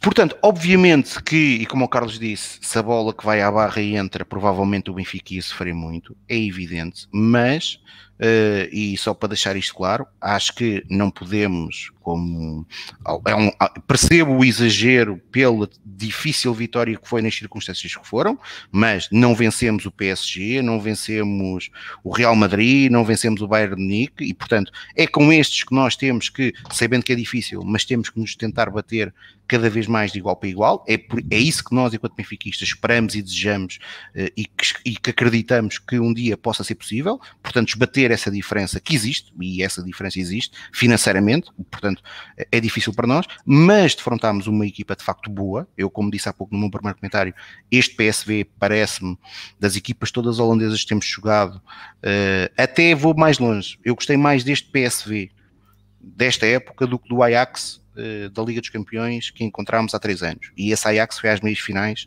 da Liga dos Campeões. Foi derrotado no último minuto pelo Tottenham. Uh, foi eliminado no último minuto. Portanto, eu, acho, eu achei, no, no cômputo dos dois jogos, vi os dois jogos com o Ajax na altura e os dois jogos agora com o PSV, que este PSV parece-me mais equipa do que essa. portanto, era um adversário difícil, é um adversário que nos, nas duas eliminatórias anteriores tinha um registro avassalador de números, portanto ganhou, se eu não estou equivocado, a eliminatória com o Galatasaray fica 7-2 e a eliminatória com o Midland fica 4-0. A verdade é que depois tinha uma, tem uma característica interessante para uma equipa holandesa, que é marcam muitos golos, o que é normalmente uh, habitual, mas sofreu um pouco a verdade é que com o Benfica sofreram dois em 45 minutos. O Benfica conseguiu marcar dois gols ao PSV em 45 minutos e ontem provavelmente teria marcado se não tivesse jogado com menos um durante 60 minutos. E ofensivamente, só nos conseguiram marcar um gol. Portanto, isso demonstra que a equipa do Benfica foi efetivamente competente. E lá está, não estamos aqui a falar de um jogo, e é. poderíamos estar aqui a falar de um jogo, em que bolas ao poste, bolas à barra. Uh, lances cortados em cima da linha, isso não existiu, quer dizer, existiu mais posse, verdade, existiu muitos remates de longe. Uh, na segunda parte, as melhores oportunidades acabam por surgir de remates Olha, de longe. Ó, ó, Tiago, fez-se o paralelismo, sofremos muito mais em Turim contra as Juventus. Muito exemplo. mais, muito mais, incomparável. incomparável. É verdade, aí sofremos mesmo. Mas sim, aí mas sofremos, sofremos muito. É? Sofremos e com, sim, com muito sim, mais qualidade. E sim é um jogo de sufoco ok? Aí sim. sim. Aliás, e nesse este jogo não... nós não quisemos ganhar, não, ou seja, nós não quisemos sequer disputar, fomos para Turim, uh, aí Jesus foi para Turim, montou o autocarro, montou dois autocarros, não é? O Benfica, eu recordando desse jogo, uh, eu não me recordo de uma única oportunidade de golo nos 90 minutos do Benfica, é em verdade. Turim. Uh, e portanto foi um jogo sim, esse aí sim, foi um sufoco histórico. Ora, um, era uma última pergunta que eu gostava de fazer um, a propósito deste tema, ainda antes de falarmos do sorteio propriamente dito, era um, em que patamar colocam este encontro de Eindhoven uh, quando comparado com outras noites europeias do Benfica? Carlos, agora começo por ti. Uh, vamos lá ver. Uh, houve, houve uh, eu, percebo, eu percebo de onde é que essa pergunta vem. Vem inclusive é da, daquilo que foi o vídeo divulgado pelo Benfica, em que vemos após o jogo o Rui Costa com, com os jogadores no balneário a dizer guardem este momento para sempre nas, nas vossas memórias, etc. Revejam o jogo tal. Um, acho que há, há que olhar o futebol é contexto e é momento também. E há que perceber o momento uh, peculiar ou particular, até rodeado de alguma fragilidade em que tudo isto acontece. Uh, e da, da, da, perspectiva de quem, de quem, uh, quem profere essa, essa mensagem. Um, obviamente que este, esta estabilidade desportiva, este, este, esta sequência de vitórias, ou deste empate com sabor a vitória, um, vem um bocado na sequência daquilo que foi um pedido de, de, de, Rui Costa de haver algumas tréguas até que, até que a época tivesse minimamente definida, ou seja, tenta centrada na Liga dos Campeões e eventualmente fecho do mercado, um, e portanto um, eu, eu, tive, eu tive a oportunidade de mencionar já por mais do que uma vez que um, nesta fase, neste agosto tão, tão preenchido, tão conturbado, um, havia um pouco uma inversão de papéis e era muito mais aquilo que a equipa e Jorge Jesus, chamemos equipa ao conjunto de Jorge Jesus mais jogadores, era muito mais aquilo que a equipa podia fazer pelo clube do que aquilo que o clube podia fazer pela equipa. Uh, e, e, portanto, dependendo daquilo que fossem as vitórias que o Benfica conseguisse uh, ou fosse conseguindo em campo, uh, dependeria muito da, da, da estabilidade uh, que, que, que, poderia ser dada ou mantida no clube durante este período, uh, para o qual esse pedido foi expresso pelo, pelo empossado presidente Rui Costa. portanto, eu percebo que da perspectiva de, de, do Rui Costa presidente, prestes a enfrentar um período de eleições, etc., um, faz sentido uh, que tenha sido vivido de uma forma absolutamente especial e faz sentido que, que seja puxado para cima uh, em termos da valorização. Um, se me perguntarem em que patamar, como tu disseste, em que patamar é que este jogo se coloca, bem, este jogo não se coloca como um 4 a 4 de Leverkusen ou um 3 a 1 de Londres uh, ao Arsenal. Uh, não, não está nesse patamar. Uh, está num patamar extremamente importante, porque, antes de mais, o, que ontem, o que ontem o Benfica ganhou, além de, de como já disse, da passagem à fase de grupos e, e de, de, da estabilidade que daí advém e também do prize money, ganhou ou terá ganho, se dúvidas houvesse, fossem uma equipa, porque efetivamente, uh, ao serem colocados perante aquele contexto de inferioridade numérica, um, os jogadores tiveram que, que, se unir e que agir como um organismo único, uh, e isso foi absolutamente visível ao longo de todo o jogo, nas, nas compensações uh, que, que, um jogador fazia cada vez que outro saía do seu local, cada vez que eram apanhados em contrapé, uh, e sendo que Weigl é, é talvez o expoente máximo dessa, dessa atitude curativa de todos, ou todos ou quase todos os males da equipa, só lhe faltou ir, ir eventualmente para perto da baliza, uh, em algum momento em que pudesse antever que Odisseias falharia um lance, porque de resto um, foi, digamos assim, a, a cola que, que, tapou todos os buracos que, que, pudessem ir aparecendo. Mas que mesmo assim não foram muitos, porque a equipa eh, portou-se muito bem como coletivo. Uh, dito isto, uh, acho que é um jogo que é para lembrar, obviamente, por ser uma qualificação conseguida neste contexto de inferioridade numérica. Uh, mais do que isso é para lembrar por um outro motivo. Uh, já como tinha acontecido aqui há uns anos na, na, na famosa eliminatória com os Juventus, em que antes do jogo Pirlo uh, proferiu que, pronto, coitado, tinha pena do Benfica uh, e depois correu-lhe mal, como, como todos sabemos. Uh, acho que houve uh, uma, uma postura com algum grau de sobrançaria por parte do PSV, porque ainda, ainda agora, no, no lançamento do, deste segundo jogo, e como o Tiago disse, Jorge Jesus até teve surpreendentemente bem, quer no pré, quer no pós-jogo. Mais uma vez, Robert Schmidt disse que não, agora já sabemos o que é que eles valem, portanto, como quem diz, antes do jogo da primeira mão, não fazíamos ideia quem eram aqueles rapazes do Benfica.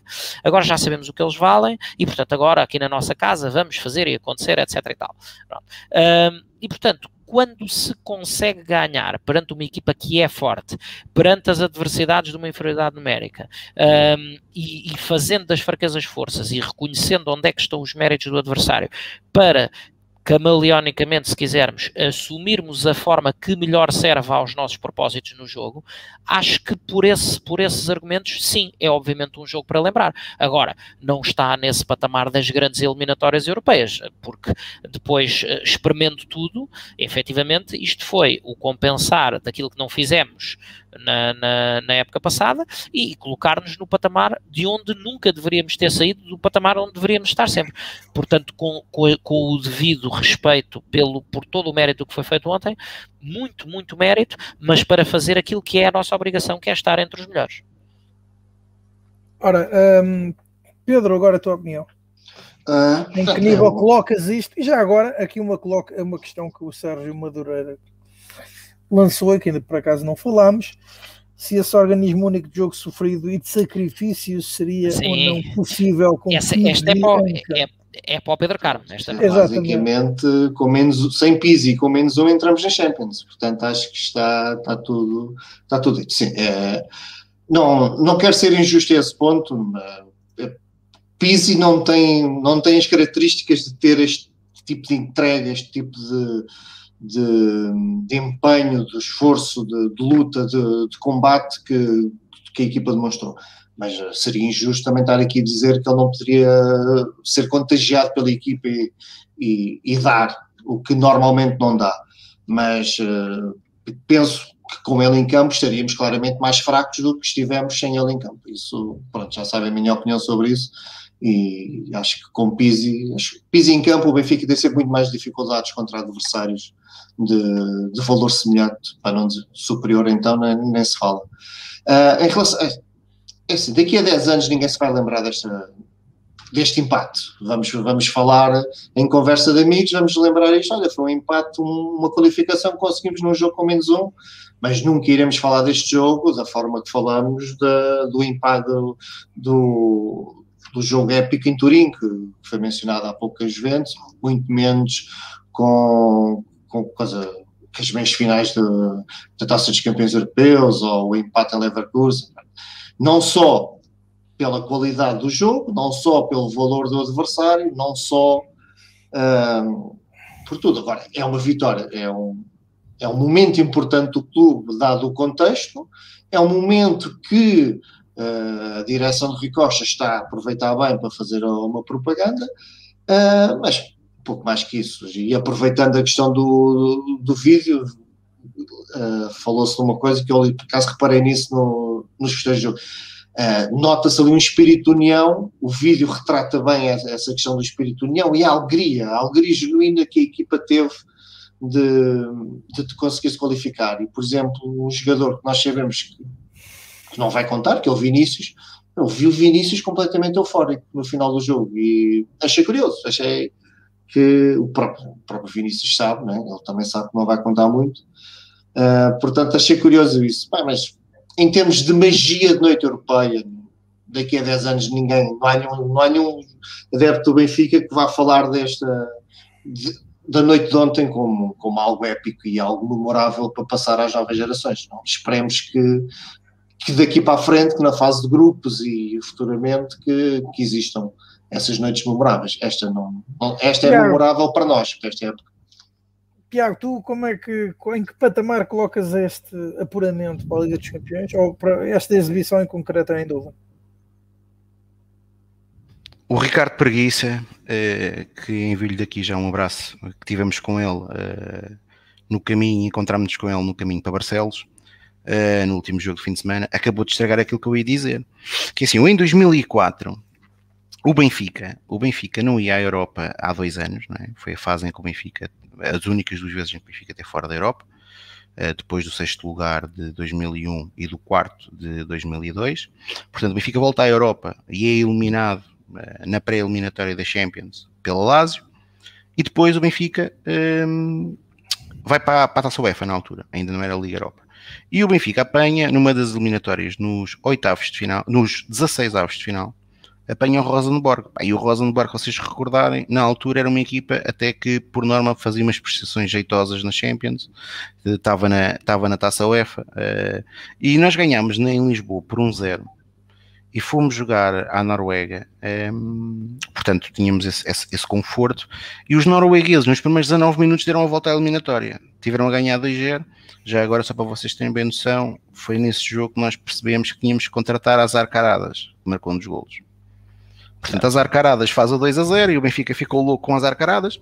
Que arrancou o nosso... a sua carreira como defesa central já agora. Exatamente. O nosso número 21, Nuno Gomes, fez-nos o favor de pôr-nos outra vez à frente da eliminatória, portanto fez o 2-1. Uh, eh, só que também, logo poucos minutos depois, expulsou-se. Expulsou-se.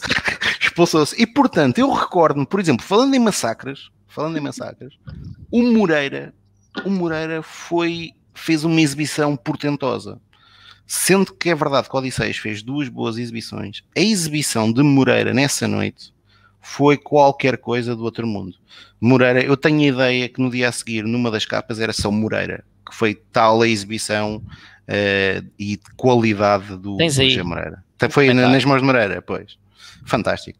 Uh, aliás, eu creio que o jogo foi de tal maneira difícil que, se eu não estou equivocado, Luís Filipe Vieira, na altura, sentiu-se mal durante o jogo sentiu-se mal, uh, teve um problema cardíaco, ou teve ali um problema, e teve que sair do jogo para ser assistido, inclusive. Uh, portanto, eu, eu, eu coloco o jogo de ontem um pouco na base destes, ou seja, ou como, seja terão como, aqui como... começado os problemas que uh, levaram muitas vezes Luís Felipe a não ir a jogos, sim, sim, a não ir a jogos sim, sim, sim, sim, E depois há polhas que dizem isso e pronto, e o homem tem que chamar, enfim. Uh, passando à frente, portanto, é, é aquilo que o Pedro ou o Carlos disse, já não me recordo qual, qual deles é que foi. Daqui a uns anos não nos vamos lembrar disto. Daqui a uns anos vamos nos revoltar a recordar deste jogo quando apanharmos o PSV outra vez. Uh, porque nós, nós recordamos-nos das exibições de Leverkusen, já é uma exibição do outro mundo ofensivamente. E de eficácia na segunda parte, uh, porque do outro mundo a exibição já estava a ser, o Benfica já estava a dominar esse jogo de forma brutal, uh, mas falhava golos a torto e direito, e de repente começou a marcar a, a cada lance. mas foi um jogo que garantiu um apuramento para as meias, o jogo de Turim que falámos há pouco, que é um jogo muito mais ferido do que este a nível exibicional, foi um jogo que garantiu um apuramento para a final. O jogo com o Arsenal foi o primeiro apuramento para uma, para uma fase de grupos da Liga dos Campeões, numa altura em que só iam os campeões, portanto, na prática era o apuramento para os quartos de final da, da competição, uh, e portanto, esses jogos naturalmente que ficam, que ficam, que ficam na memória, uh, ficam mais na memória. Uh, e portanto é isso, é isso que hoje, obviamente, foi importante aquilo que sentimos toda a equipa, que a equipa quis muito vencer, que estrategicamente Jorge Jesus esteve bem, esperemos que ele mantenha o nível, o seu ego uh, num nível aceitável, uh, que a equipa se mantenha unida e depois que pronto, é aquilo que o Carlos acabou por dizer. É, sabemos que este é um momento difícil do clube, institucionalmente. Tivemos o presidente eleito em 2020 detido eh, com da, um dos indícios a ser acusado de poder ter prejudicado financeiramente o clube, eh, e portanto eh, era um momento complicado que tem sido gerido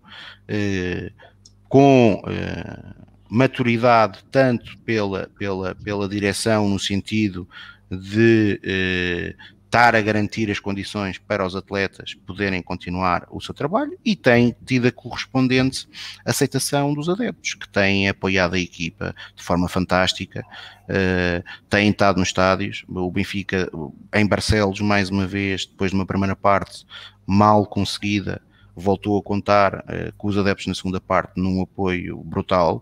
Uh, mais uma vez o estádio foi pintado vermelho e branco e isso é um empurrão decisivo para, para, para a equipa do Benfica. E agora, para, para, para, para, para esta transição e para esta fase do clube poder ser passada de forma uh, mais correta possível e que dignifique a história do clube, uh, importa ganhar o próximo jogo no domingo, ao Tondela, e depois sim, uh, o mercado também encerra para a semana.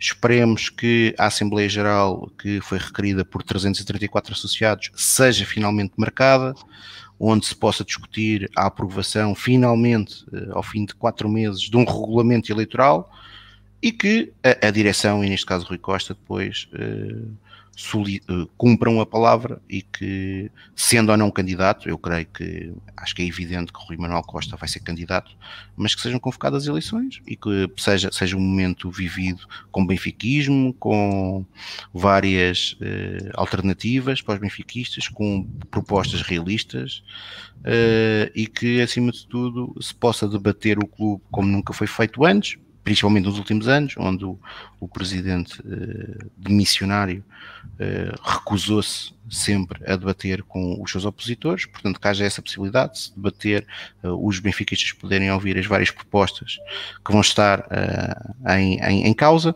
que a Benfica TV, que o Jornal Benfica também honrem a história do clube, portanto, acompanhando as eleições, não fazendo conta que não se passa nada, e que no fim o processo seja um processo transparente e que quem ganhar uh, seja aquele que verdadeiramente tenha sido mais votado e a partir daí uh, o Benfica, por certo, contará sempre com a união dos seus adeptos em torno das suas equipas, que é isso que nós todos desejamos. Ora, uh, bem, o comentário escapou um bocadinho, não sei se o Carlos e o Pedro querem falar do que se passou, da vitória do Benfica. Mas não era para falar já nisto? Epá, pode ser, mas eu antes eu queria que vocês falassem antes disso, nisto, que é eh, aquilo que gostavam que acontecesse no sorteio da Liga dos Campeões amanhã. Eh, a constituição dos potes já é uh, finalmente conhecida, isto com, depois então do apuramento do Shakhtar, era a última equipa que faltava apurar, uh, superiorizou-se ao Mónaco no prolongamento do jogo disputado esta noite e, portanto, o pote 1 vai ter um, uh, eh, os vencedores da Liga dos Campeões da época passada e da Liga Europa, assim como os seis uh, clubes campeões nacionais uh, dos, um, dos, ou seja, dos países melhor cotados, dos seis países melhores cotados, entre os quais está o Sporting Clube Portugal, Benfica estranho. e Flóculo é. do Porto. É, é, o campeão é nacional. É muito estranho ver ali o Sporting, é, é muito estranho. Uh, um, Benfica e Flóculo do Porto estão no pote 3. Uh, há equipas, a meu entender, no pote 1 e no pote 2 que darão certamente água pela barba ao Benfica, obviamente também no pote 4 também. Um, e faça isto, uh, e obviamente o sorteio é só amanhã. Um, Pergunto-vos se o Benfica tem reais possibilidades de passar uh, um, a fase Depende de grupos. Depende, acho que o sorteio pode ser muito madrasto, como pode ser simpático. Eu gostava de ver qualquer coisa como o Lille, Barcelona e o Young Boys, por exemplo. E acho que aqui o Benfica teria algumas hipóteses de, de passar. Uh, temos que apanhar sempre um tubarão, portanto, se for o, o atual Barcelona, é um tubarão, enche estádios, dá, dá nome, dá pica aos jogadores para, para lutarem, para crescerem, para se mostrarem, etc, etc. E já não é aquele Barcelona que era uns tempos atrás. Uh, mas pode, pode ser uma coisa, pode ser um plantel, pode ser um plantel, pode ser um grupo muito, muito complicado, quer, quer para o Benfica, quer para o Porto, pode, podemos apanhar grupos muito complicados. Vamos ver, vamos esperar, uh, mas o que eu quero ver acima de tudo, seja qual for os adversários que nos calhem, é a atitude. A atitude que vimos ontem a defender, que seja posta em prática e que a equipa lute, lute com todas as forças para que, que queira ser feliz. E, e, isso só com muita atitude e depois uh, a qualidade virá, virá de seguida. Mas quer acima de tudo que quer a equipa, quer a estrutura, todos, que todos queiram ganhar. E esse será o primeiro passo. Carlos, o que é que tu esperas do sorteio? Há aqui alguma equipa que queiras evitar ou alguma em sentido contrário que queiras ver no Estádio da Luz durante esta não, fase? Eu, eu desde já espero que consigamos não enfrentar nenhuma equipa do pote 2. Pronto. É, era, era logo assim o que dava jeito, porque aquele, aquele pote 2 parece uh, claramente o pote 1 um de outros anos, uh, porque tirando uh, eventualmente o Sevilha, que, que, apesar de tudo não guardamos boas recordações, o resto é, está tudo assim num patamar absolutamente estratosférico. Portanto, sobre o pote 2, confesso que não me vou assim pronunciar, é um bocado aquela filosofia do venho ao diabo e escolha, portanto, é é o que for. Um, relativamente às equipas. Uh, do pote 1 uh, há, apesar de tudo, uh, há um Lille, há um Villarreal uh, que, que, podem, ser, podem ser considerados adversários mais acessíveis. no pote 4, que também tem ali um, tem por exemplo um AC Milan ou um Wolfsburgo, mas também tem, lá está, um Young Boys ou um Tiraspol, há, há há, há tubarões, mas também há sardinhas. Uh, o, o, que acontece é que isto é tudo, uh, está tudo muito longe de ser uma ciência exata, porque já tive a oportunidade de comentar formações de, de grupos de Champions para o Benfica, em que uh, havia claramente duas equipas identificadas para passar e duas para, para ficar pelo caminho, e, e nós fomos recambiados para a Liga Europa como, pronto, como já, como já um, tive a oportunidade de comentar formações de grupos em que uh, aqueles que não têm tubarão nenhum, em que havendo quatro equipas, todas elas do mesmo nível, uh, tanto podemos ficar em último como podemos ficar em quarto, que também já aconteceu. Uh, como também já tive a oportunidade de comentar grupos em que tínhamos equipas claramente acima do, do, do nosso potencial teórico, como o Manchester United, e passámos o grupo. Uh, portanto, uh, 2012. Acho, em 2012. É, a única uh, vez que Jorge Jesus passou. Equipa treinada, o Benfica, com o Benfica, uma equipa treinada por Jorge Jesus passou a fase de grupos de Liga dos Campeões. Portanto, isto uh, está sempre muito longe de ser uma ciência exata. Uh, não, não vejo com maus olhos uh, quando o Benfica fica em grupos fortes. Pessoalmente, prefiro quando os grupos são fortes do que quando são aqueles grupos ou, ou, em que as equipas têm as quatro ao mesmo nível ou aqueles em que se destacam logo duas para passar, duas para ficar. Uh, acho que, no plano teórico, entenda-se, acho que o Benfica, apesar de tudo, tem conseguido melhores resultados e conseguiu, por exemplo, pela, pela mão de Vitória. Uh, quando, quando tem grupos em que poderemos ter vá um, uma equipa que claramente está abaixo das outras, mas em que temos três equipas em que uh, qualquer uma delas tem reais aspirações para ganhar o grupo. Um, e portanto, Uh, acho, acho que temos aqui um cenário muito difícil. Do pote 2, como disse, não, não me ia pronunciar. Se calhar do, do, do pote 1, um, uh, não querendo pedir só um Lille ou um Villarreal, provavelmente um Chelsea, porque apesar de tudo o Benfica uh, dá-se melhor com aquele futebol mais puro do, dos ingleses do que se daria, por exemplo, com, com o Atlético Madrid ou com o Inter. E, e, do pote 4. Uh, podendo evitar as deslocações à Rússia, porque dependendo do calendário pode, pode calhar eh, lá para, dezembro, uh, mas há algumas equipas uh, mais acessíveis, há, há, lá está, um Young Boys, um Bruges, uh, até um Malmo, portanto há espaço para evitar um AC Milan e, ter um adversário que, seja, que seja mais ou menos acessível. mas lá está, uh, como disse, não é, está, de longe, está longe de ser uma ciência exata um, e, e, tudo vai depender uh, não só da mensagem que for sendo jogo a jogo passada aos jogadores, mas também vai depender de outra coisa. E, e, teremos tempo, provavelmente, ainda hoje para abordar aí alguns dos rumores em termos de mercado. É, mas, temos de acelerar, de facto mas se calhar fazendo um bocado a ponto para isso. Uh, disciplinado, falou-se muito ao longo deste, destes, destas semanas uh, quanto algumas decisões estavam em stand-by, uh, dependentes obviamente do, do, resultado final deste, deste playoff e portanto da entrada ou não do Benfica na fase de grupos e, de, e do, do conforto ou do, do, do, maior conforto financeiro que daí advém.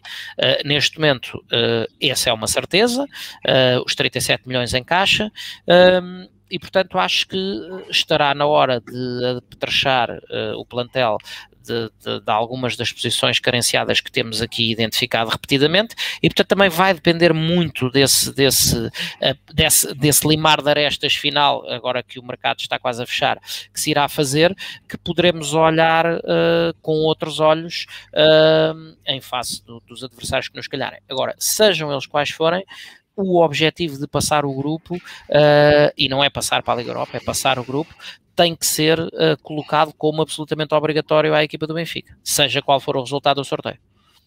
Uh, Pedro, a tua opinião?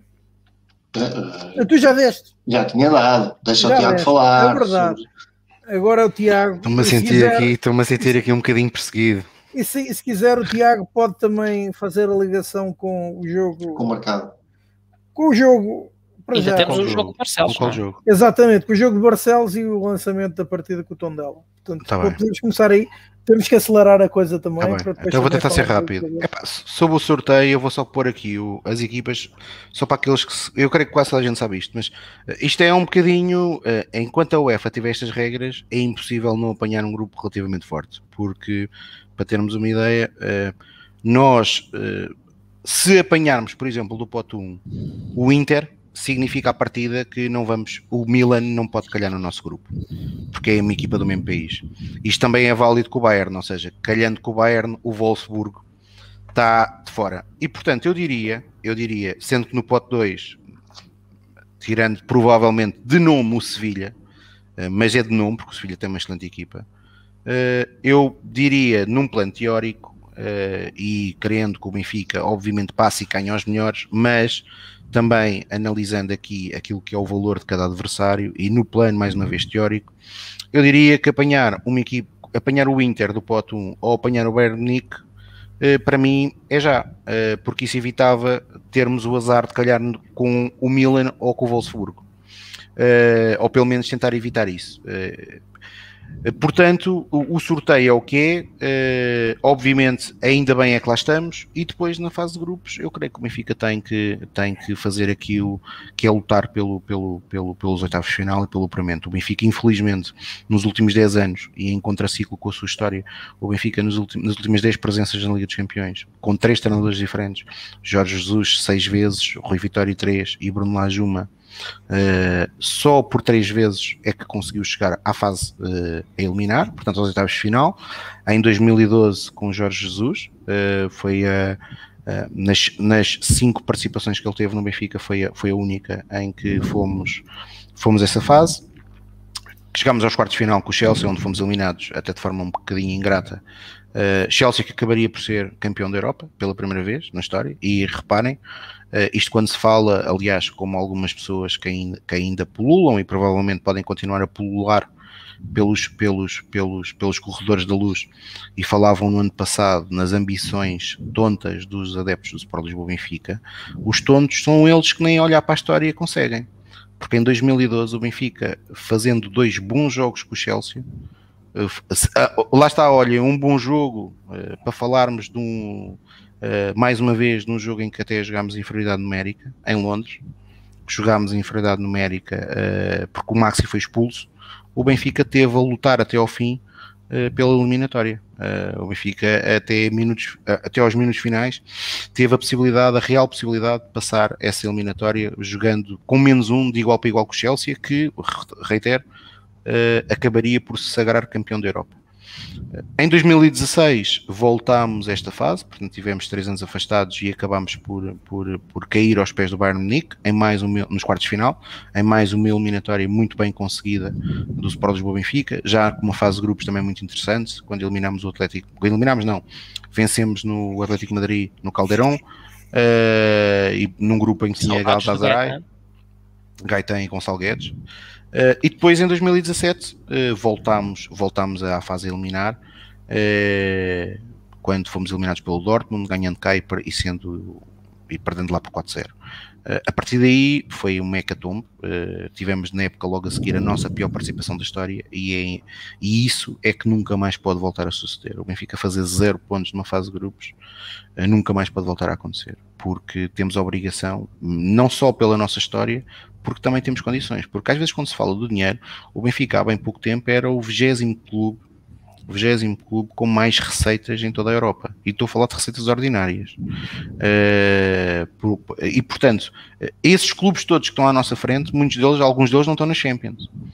Uh, portanto, quando se fala em, em, em capacidade financeira, uh, que normalmente é um critério e que de facto é relevante, porque, obviamente, e nós já falámos sobre isto noutros programas, eh, a lei Bosman e a capacidade financeira de outros campeonatos aumentou a diferença uh, significativamente. A verdade é que, por exemplo, amanhã podemos, uh, pode-nos calhar em sorte um adversário que é o Vila Real, que venceu a Liga Europa no ano passado e, portanto, está nesta fase devido a ter conquistado a Liga Europa, que certeza absoluta não tem, nem de perto nem de longe, os recursos que estão disponíveis ao Sport Lisboa Benfica. Uh, e portanto é esperar que o sorteio possa, possa ser um sorteio que nos dê condições uh, para sonhar uh, e para lutar com a passagem aos oitavos de final. a única coisa que eu gostava que não acontecesse é que o Benfica calhasse num grupo da morte em que tivesse três equipas fortíssimas, em que obviamente temos a obrigação de lutar, mas será mais complicado. Mas acho que é possível calhar num grupo em que possamos discutir o apuramento e, se possível, também a vitória no grupo. Ora, Tiago, eh, como tinha dito, eh, começas tu agora eh, a análise okay. então ao que se passou em, em, em Barcelos. Em Barcelos, no estádio Cidade de Barcelos, e, e, já agora fazer o lançamento para esse jogo com o Tondela, obviamente tendo também a gestão de fazer a gestão de esforço após esta jornada em, em Eindhoven. Em, Barcel, em, Barcelos, em Barcelos, Jorge Jesus mexeu no, na equipa, já era expectável. Uh, tínhamos o jogo, o jogo, o jogo PSV foi na quarta, depois íamos jogar uh, esta terça. Uh, a verdade é que a equipa na primeira parte teve, uma, teve uma exibição muito descolorida, para não dizer muito pálida.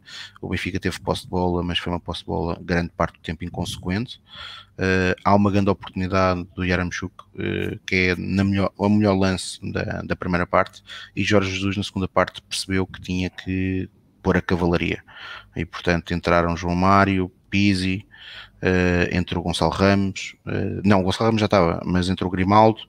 Uh, deu Almeida e a verdade é que a equipa do Benfica melhorou substancialmente. Embora a equipa do Benfica, mesmo com os 11 da primeira parte, já tenha entrado melhor na segunda parte, já tenha, já tenha corrigido alguns, alguns posicionamentos, já foi uma equipa mais agressiva, já foi uma equipa que teve, teve bola com mais qualidade e conseguiu começar a criar lances de perigo. Mas as substituições e a entrada de João Mário e de Grimaldo tiveram um impacto muito positivo. Gil Dias, para mim, uh, eu ouvi algumas pessoas elogiarem a exibição de Gil Dias na televisão, eu não vi o jogo na televisão, vi o jogo lá com, com, o Pedro Carmo e pelo menos a ideia com que eu fiquei, daquilo que eu vi, eh, e portanto só posso falar daquilo que eu vi, é que é uma exibição horrorosa, principalmente no aspecto ofensivo.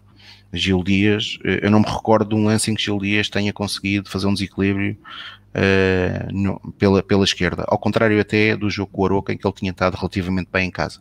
Mas pronto, o Benfica ganhou, já sabia que isso ia ser difícil, e este, é, íamos ter jogos consecutivos, e portanto fizemos a nossa obrigação, acabámos por fazê-lo bem, porque o Benfica, embora só tenha marcado já depois dos 80, a verdade é que já podia ter feito golo muito antes, o Benfica fez 21 remates uh, durante a partida toda, sendo que mais de 14 foram na segunda parte.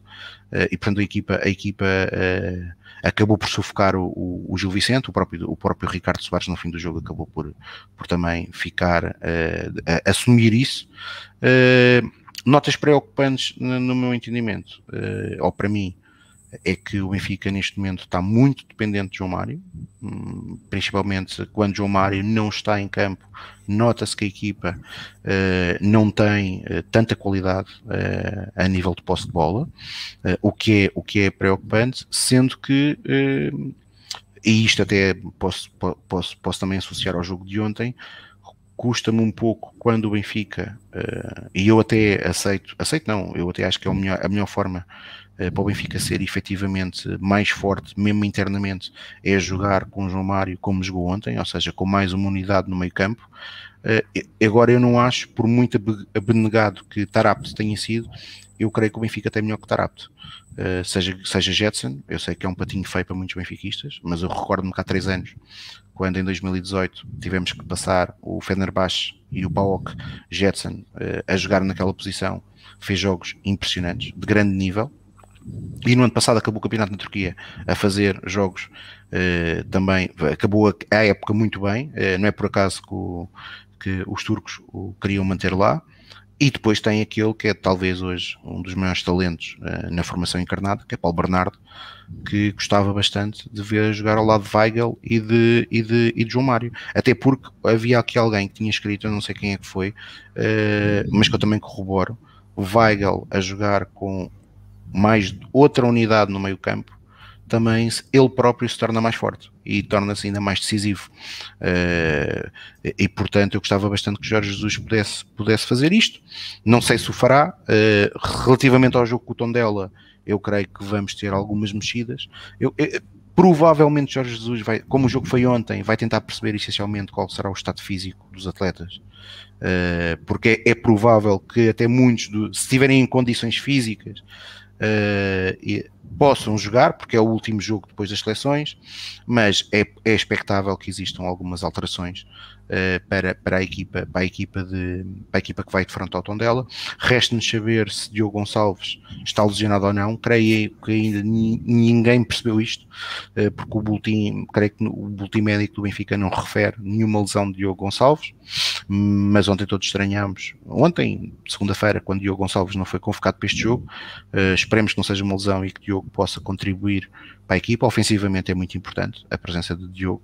Uh, neste atual modelo do Benfica, uh, e portanto uh, espera-nos aqui algumas, algumas alterações, mas é um jogo que o Benfica obviamente tem que estar jogar em casa, com um adversário que é inferior a nível de qualidade, e portanto o Benfica tem que o vencer, e é a melhor forma de acabar este ciclo, e depois vem um ciclo muito desgastante, o Benfica regressa com um jogo nos Açores, onde no ano passado não vencemos, vamos ter logo na semana a seguir vamos lá ter logo na semana a seguir um jogo uh, da Liga dos Campeões, o primeiro jogo da Liga dos Campeões, uh, veremos terça ou quarta.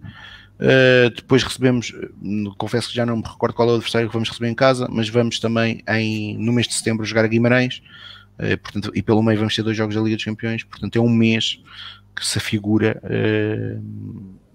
também ele complicado, uh, mas vamos pensar jogo a jogo e, e portanto, pensando jogo a jogo, uh, primeiro vencer, o, vencer este adversário que temos agora pela frente, que é o Tondela, uh, é isso que é o mais importante, conquistar estes três pontos e temos a certeza que pelo menos Uh, só o adversário fazendo igual, uh, mas uma coisa é certa: o Benfica estará à frente uh, quando do campeonato, quando o, as competições regressarem. Só para dar uma nota final àquilo que o Luís Couto acabou de dizer, que é uma nota com justiça. A equipa B do Benfica está a fazer um excelente arranque de campeonato, três vitórias e com uma particularidade. Pelo meio tem perdido jogadores hum, e, e bem, ou seja, Vukotic foi emprestado ao Boa Vista, Tiago Araújo foi emprestado ao Aroca, uh, e, a equipa, do, e a, equipa, a equipa B do Benfica está a conseguir uh, vencer. Uh, e portanto, é, eu acho que é importante, e estou já a dar esta nota para a equipa B, para aquilo que são as potenciais movimentações do mercado até ao final do mesmo. mas já falamos sobre isso. Carlos, pedi agora a tua, a tua, a tua opinião, a forma como viste o jogo com o Gil Vicente e o que pode acontecer neste jogo com o Tondela, antes de encerrar este ciclo, que será então, um, terminará uh, com os jogos das seleções nacionais. É, o jogo de Barcelos foi mais um jogo de, de, desta, desta senda, digamos assim, de jogos em que uh, se geria o, a disponibilidade dos recursos uh, com algum critério, ou seja, foco obrigatório na, nesta, nesta decisão da entrada na Champions, uh, mas sem, sem uh, avançar com, com 11 alterações, não é? sem ir jogar com a equipa B, porque uh, é importante Uh, não perder pontos no, no arranque de campeonato, uh, como já aconteceu com um dos nossos rivais, porque muitas vezes uh, o, os arranques em falso depois tornam-se, transformam-se em distâncias impossíveis de recuperar. Portanto, o Benfica. Um, faz a sexta vitória da época, na altura, mantendo, mantendo o pleno, uh, apesar de, de, algumas poupanças, manteve os três centrais, mas trocando os laterais, os alas, vá, se assim quisermos, uh, Gil Dias, uh, o, o Tiago já falou, e eu concordo, uma exibição extremamente descolorida, em, em, em declínio face ao que tinha feito no jogo anterior em casa, descansou também a nível do meio campo, descansou tanto João Mário como Weigl e mais na frente Rafa, uh, e jogou com uma dupla de avançados constituída por Gonçalo Ramos e Aremchuk. Uh, mais uma vez, Lucas Veríssimo foi, uh, na minha opinião, o melhor em campo, cortando basicamente tudo quanto era lance de ataque, até porque o Gil Vicente não teve, não teve assim ocasiões de perigo relevantes, e ainda com aquela capacidade de, de encontrar linhas de passe para o ala ou para o médio interior à sua frente e com isso uh, lançar, lançar, iniciar lances de ataque da equipa e, e, tendo, colocando a cereja no topo do bolo, emendando aquilo que foi um remate falhado de Pizzi, aliás, contribuindo para as, as boas estatísticas de Pizzi, porque aquilo que era claramente um remate falhado queria sair perto da bandeira de canto, uh, Lucas Veríssimo acabou por transformar numa assistência uh, e desbloqueando o jogo, portanto, acabando com aquilo que já começava a ser alguma alguma sofreguidão, alguma ansiedade que, que, naturalmente aos 80 minutos, aos 83, sem marcar, tomava conta da equipa. Uh, a primeira parte, lá está, foi, roçou ali o, a nulidade, uh, apesar de tudo, uh, o, o, Gil Vicente apenas fez um remate à baliza na primeira parte que, que me lembro, e o Benfica, depois do, do tal lance de, de Yaremchuk e de uma bola oposta de Adel Tarabt, não fez mais nada de relevante na primeira parte. Um, a segunda parte foi diferente, o Benfica voltou com mais vontade, mas efetivamente só a partir da entrada de, de João Mário e de Pizzi na, ali por volta dos 60 minutos é que a pressão se tornou avassaladora. E, e a importância que o Tiago referia viu-se num índice para mim que é muito importante, que tem a ver com a, a tal questão da quantidade de, de, perdas de bola que o nosso meio campo registra. Um, João Mário e Pizzi entraram uh, aos 60 minutos e uh, imediatamente a precisão de passe da equipa do Benfica subiu de 86% para 95%. João Mário, no, no, na meia hora que jogou, fez 29 passes e acertou 28. Portanto, isto é, é a tal questão. Quando tens a bola, quando não perdes consecutivamente a bola, uh, tens obviamente muito mais hipóteses de, de, de, de, criar oportunidades e de as concretizar em gol. Um, o gol de Grimaldo que é um, que é um golo espetacular, uh, leva-me aqui a um, a um fator que eu já referi muitas vezes na, nas análises à equipa do ano passado, etc. Uh, ah, é muito normal que em Portugal, contra uma série de adversários, o Benfica encontra estas equipas fechadas, é? que jogam uh, acantonadas na sua área, reduzindo os espaços, a tal questão, como falei até do nosso jogo em, em Eindhoven, da defesa com o bloco baixo, para não permitir uh, espaços de penetração nas costas da defesa, etc, etc. A ser assim, porque é que o Benfica não remata mais vezes de meia distância? É que, o, o, porque é que o Grimaldo faz aquele belo golo? Efetivamente é um belo gol, mas se formos olhar para o lance, ninguém sai a importunar Grimaldo. Portanto, Grimaldo consegue rematar completamente à vontade, sem, sem pressão, sem, sem encurtamento de espaços. E, portanto, quando uma equipa está a defender em bloco baixo e a, e a outra equipa que está em ataque começa a optar por usar a arma do remate meia distância, exceto se for para, para partir lâmpadas da eliminação do estádio, não é? mas se forem uh, remates minimamente enquadrados com a baliza, só lhe resta uma solução à equipa que está a defender em bloco baixo, que é começar a sair de, dos seus posicionamentos rígidos para tentar encurtar um, o espaço para o rematador. E com isso, abrem-se espaços no jogador que se deslocou do, do, do posicionamento rígido defensivo. E aí uh, cabe aos jogadores mais tecnicistas, aos João Mários e Pisis desta vida, uh, encontrar os espaços que se abrem por esse disposicionamento dos defesas. Portanto, um, custa mais vezes ver quando o Benfica encontra este tipo de equipas que defendem desta forma, que o Benfica circula, circula, circula, circula e depois uh, de vez em quando a coisa lá dá gol e aparecem aquela, aqueles vídeos a mostrar que uh, o Benfica fez 45 passes e a bola passou por 20 jogadores diferentes, ou seja, cada um mais do que uma vez a tocar na bola até concretizar em gol. Mas se calhar fazia mais sentido que em vez de, como eu vi uma vez escrito uh, num, num comentário, que até foi do, do Vasco Mendonça, o futebol handball, né, que é aquele futebol do circula, bascula à direita, bascula à esquerda, um, que o Benfica uh, optasse mais vezes pela arma do remate meia distância. O que Grimaldo fez é aquilo que deveria acontecer mais vezes e que se for tentado mais vezes, naturalmente também vai mais vezes resultar em gol. Um, ainda assim, uma vitória que só pecou por tardia no, no momento em que, em que, chegaram os golos. Uh, o Benfica foi sempre a equipa ah, que esteve por cima, como o treinador do, do Gil Vicente um, mencionou, e, e agora uh, segue-se. Uh, um jogo em casa onde obviamente vão ser uh, uh, vai haver uh, jogadores que vão descansar Jorge Jesus que, como diz, pouco tempo tem nesta fase para, para fazer preparação tática, digamos assim, limita-se a recuperar, a recuperar os jogadores, fazer recuperação ativa para, para, para com isso dar uma palestra e ter o jogo seguinte. Uh, portanto, contra o Tondela uh, é, é, esperar, obviamente, que, que haja algumas poupanças. Uh, creio que se calhar vamos voltar ao 4-4-2, porque só assim é que, é que um, Jorge Jesus vai conseguir descansar uh, alguns dos centrais. Uh, recordo que Otamendi volta a fazer 90 minutos. Morato fez uma sequência de jogos muito densa para aquilo a que vinha habituado em termos de competição. Uh, Lucas Veríssimo é que descansou neste jogo porque se auto-expulsou uh, e, e Ian Vertonghen regressou mais cedo do que se calhar o próprio desejaria. Portanto, creio que se calhar é de aproveitar para tentar dar algum descanso ao Otamendi, que tem sido um xerife absolutamente inexcedível no, no centro da defesa. Uh, depois, uh, a nível de, da zona central, uh, creio que teremos o regresso de Meite e uma eventual poupança de Weigl, que também foi monstruoso. Pizzi não jogou, portanto será um candidato fortíssimo ao, ao 11. Uh, e na frente, um, creio que Gonçalo Ramos é capaz de, de voltar a jogar, até porque uh, entrou só a 20 minutos do fim, uh, para de alguma forma uh, dar descanso também a Aremchuk, que está a fazer esta integração passa a expressão assim, meio à pressão, uh, porque, porque não, há, não há tempo de descanso, um, e, e, portanto espero uh, um 11 com umas 4, 5, 6 alterações, mas em que se mantenha uma matriz absolutamente incontornável uh, ao nível da atitude, da entrega e da vontade de ganhar.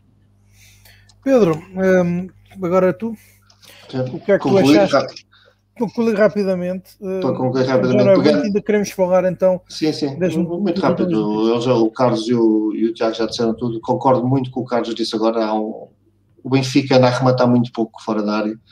Uh, já estamos, padecemos deste problema há algum tempo e muitas vezes. Os, e não é por falta de oportunidade. Ainda agora em Barcelos, por várias vezes senti falta do nosso saudoso Taquara Cardoso que não tinha pejo em, em, rematar, e rematar bem, não é rematar para, para, para as covas, é rematar como deve ser. Cardoso era, era fantástico nisso, não precisava de muito espaço para fazer, para rematar com qualidade.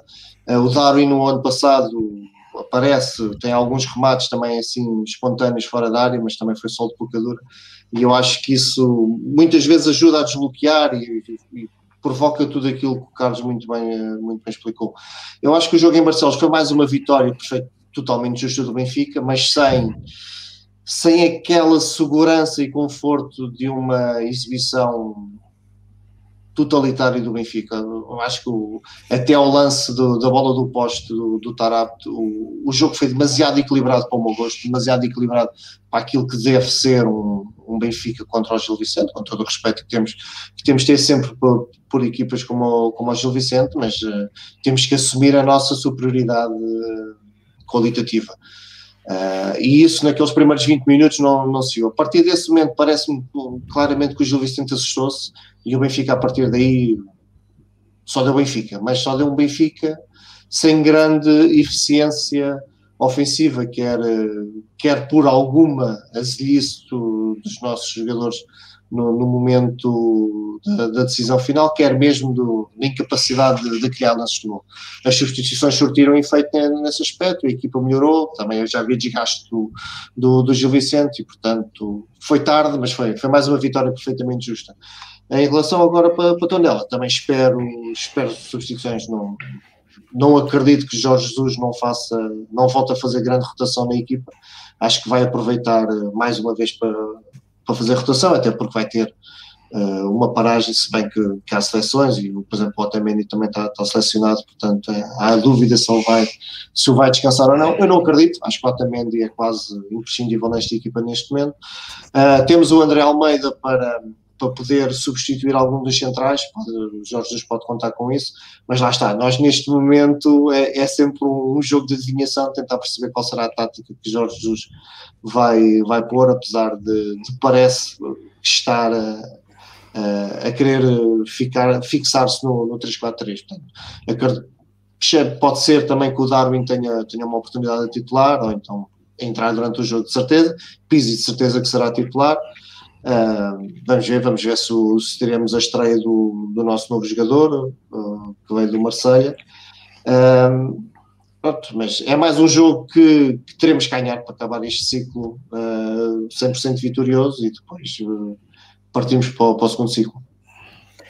Ora, eu pegava agora precisamente por este comentário do Luís Couto para dar um mote para as notícias do mercado de transferências para já confirmadas, está a saída de uh, Luca Waldschmidt por 12 milhões, depois de uma época no Benfica uh, e de ter chegado ao clube uh, através do Freiburg, mediante o pagamento de 15 milhões de euros.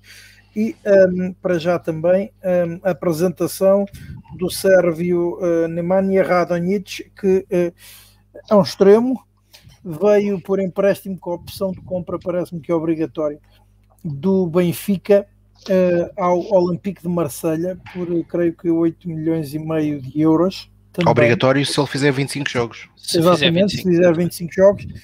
Um, começava por aí uh, e depois iríamos para, o, para os nomes que são agora falados. Parece que também Valentino Lázaro finalmente uh, acedeu um, e, e será, uh, poderá ser, deverá ser jogador do Benfica para as próximas duas épocas por empréstimo do Inter de Milão, algo apenas possível de acordo com a narrativa colocada a circular após o apuramento do Benfica Sim, para a Liga dos Campeões. Uh, Carlos Fradiano, começo por ti agora. Uh, bom, sobre a saída de Waldschmidt, acho que já muito foi dito e, e o Tiago teve a oportunidade de, de, fazer uma publicação em que explicou um pouco o que era a política desportiva. Um, não me prendo sequer uh, à questão da, da perda uh, potencial de, de 3 milhões no, no, no, diferencial entre o valor da compra e o valor da venda, uh, porque acima de tudo cada vez ficava mais claro que Waldschmidt contava pouco para, para Jorge Jesus. Uh, nos jogos decisivos não foi lançado, foi, foi lançado só no, nos jogos de campeonato, uh, portanto dava a ideia que uh, Waldschmidt servia para aqueles jogos em que fosse necessário rodar a equipa. Uh, como eu tive a oportunidade de dizer aqui uh, logo quando foi contratado e ao longo, ao longo da época, até na fase inicial de, da época passada, em que chegou uh, nas primeiras jornadas a ser o melhor marcador da equipa. Aliás, este ano ia também relativamente bem lançado nesse aspecto.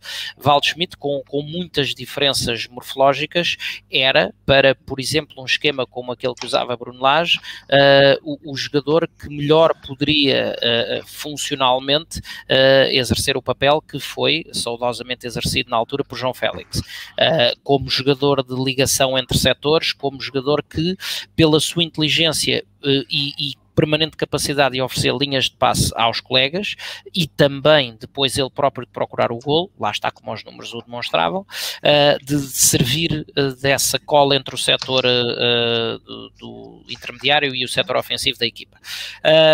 Com o esquema que Jorge Jesus, ou com os dois esquemas que Jorge Jesus defende e implementa uh, o espaço de, de Waldschmidt era claramente diminuto uh, e, portanto, o jogador acaba por sair, regressa ao, ao, seu, ao seu país de origem. Uh, Desejo-lhe, obviamente, muitas felicidades, exceto se jogar contra o Benfica.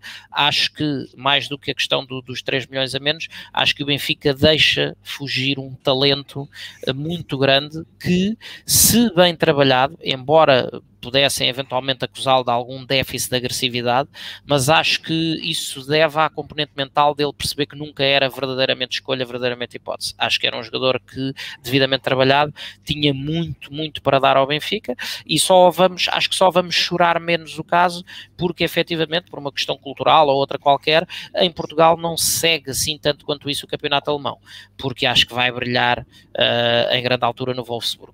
Uh, e em breve, oh, Carlos, deixa-me só dar uma nota. Provavelmente Veremos esse, não brilha, veremos esse não brilha contra nós na Liga dos Campeões. Pois, eu também vi esse, esse símbolo verde ali no pote 4, pote 4. Pronto, que espero bem que, que não nos aconteça uma coisa dessas, até porque a uh, Zivkovic já tivemos um e chega, não é?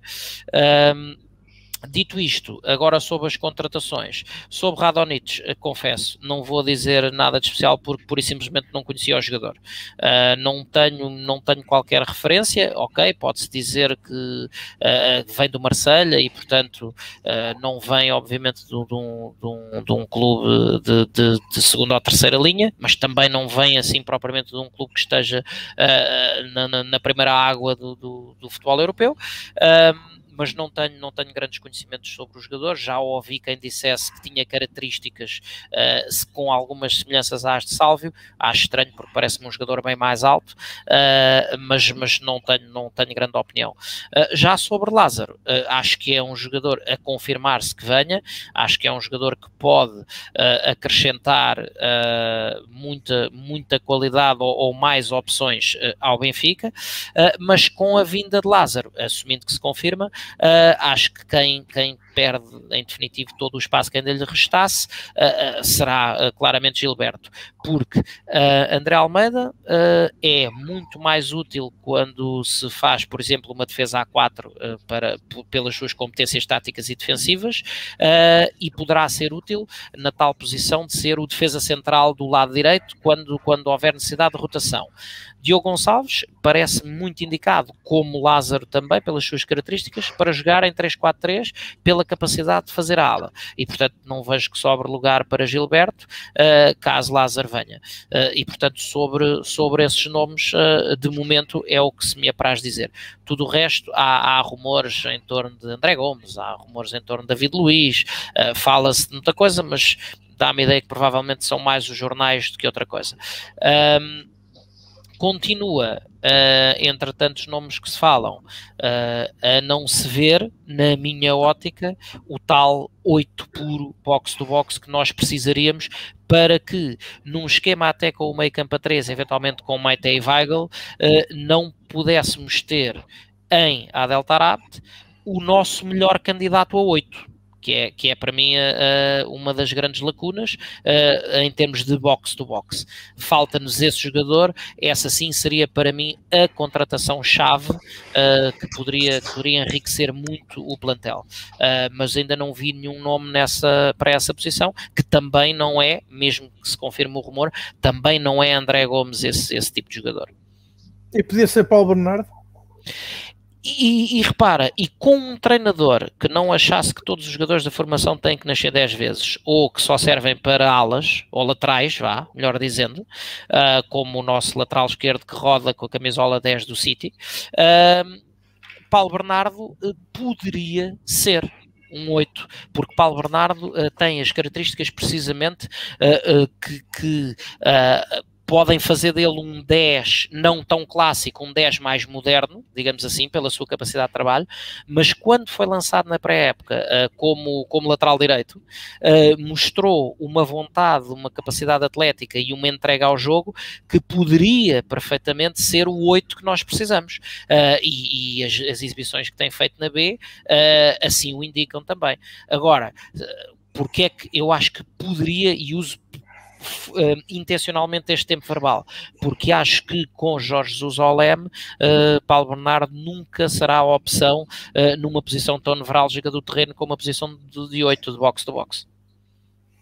Pedro Carmo, como é que tu vês agora, começando pela saída do, do Walt Schmidt e a confirmação de Radonjic, um, e depois, obviamente, se quiseres falar também do, daquilo que ainda está por confirmar, e se também hum. há jogadores, falamos de entradas, mas convém que haja saídas também, certo? Pois, uh, temos agora uma semana para, para, limpar, a, para limpar a casa. Um, em relação ao Walt Schmidt, um, uh, eh, há dois prismas. Prisma pessoal de da análise daquilo do apreço que eu tenho ao jogador. É, é sabido que, que eu acho Falso Schmidt um fabuloso jogador e acho que o demonstrou no Benfica, ao contrário do que a, Maria, que a maioria da, dos benfiquistas comentam, acho que Falso Schmidt, se o Benfica teve uma fase boa no, no arranque do, do, campeonato passado, muito se deveu ao Falso Schmidt. Acho que é um avançado que dá ao Benfica o que mais nenhum avançado neste momento dá, uh, mas também acho que um 3-4-3 ele é desperdiçado, ele é muito mais útil num, num 4-4-2 ou a jogar atrás do, do, avançado com a liberdade total para circular de um lado ao outro, do que estar encostado a uma, a uma das faixas e descair para o meio, mas não com tanta liberdade como num, num 3-4-3. E claramente se viu que Jorge Jesus, não sei se gostava dele, não sei qual, qual os motivos, mas que Jorge Jesus não contava muito com ele, portanto era preciso resolver esse problema como resolveu-se desta forma. Pronto, tenho muita pena que tenhamos perdido um jogador desta qualidade, mas era um problema, estava a ser um problema e já foi resolvido. O Nemanja Radovic, um, só espero que seja pelo menos metade do jogador que foi o outro Mati que, que, tivemos, o outro Nemanja que tivemos, o grande Nemanja Matic, porque se isso for, pronto, temos ali jogador. Como o Carlos não o conheço, não, não, não vi nada mesmo do jogador. Um, tenho, eu tenho sempre muito pouca expectativa num jogador com algo já com 25 ou 26 anos que vem emprestado, porque uma coisa é vir emprestado de um grande clube europeu, outra coisa é vir emprestado de um Marselha que pronto, é, não é está longe de ser um, neste momento um grande clube europeu. Ah, o David Compara... Luiz foi emprestado de uma equipa da terceira divisão brasileira. Pronto, mas David Luiz também veio com 20 anos, mas são coisas diferentes e acontece uma vez de vez em quando. E custou 35 é, mil euros. Portanto, uma coisa é certa, este, este, jogador tem uma margem enorme para, para me surpreender. Se foi parecido com o Salvio, o Salvio em 2011 custou 14 milhões de euros e, e veio do Atlético Madrid, portanto... Em 12, em 12. Uh, não, ele veio em 11. Não, ele 10, veio na época 10 mil, 10, 11 é emprestado emprestado, e depois vem contratado em 12, 13. Em 12. Uh, portanto, se for como ao Salve, excelente, mas pronto, vamos, vamos com. Tenho alguma atenção a, essa, a esse tipo de empréstimo. Funciona também para o Lázaro, não o conheço, há muita gente que fala bem dele, outros que nem tanto, mas lá está, é um, são tipos de empréstimos que, que não me dão muitas expectativas. Portanto, a, a margem é grande para os jogadores. Uh, me surpreenderem, espero bem que sim, espero que aconteça, mas não tenho grandes expectativas. Nos nomes que se falam, David Luiz, André Gomes, eu gosto muito do André Gomes, mas não acho que seja o que o Benfica precisa neste momento. Tenho um enorme apreço pelo David Luiz e que é daqueles jogadores que eu gostava, não me importava nada de ver no Benfica, mas acho que neste momento não faz falta e não deve ser barato, portanto não sei qual seria o, o que o Jorge Jesus ia pensar para, para, o David Luiz. É, é daqueles jogadores que acho que qualquer benfiquista gosta, porque nota-se claramente que há uma grande empatia dele com o clube e com os adeptos, mas em termos pragmáticos não sei o que é que ele poderia trazer neste momento do valor acrescentado ao Benfica. Uh, Fala-se do outro lateral que agora não me recordo o nome. O Arana. O Arana.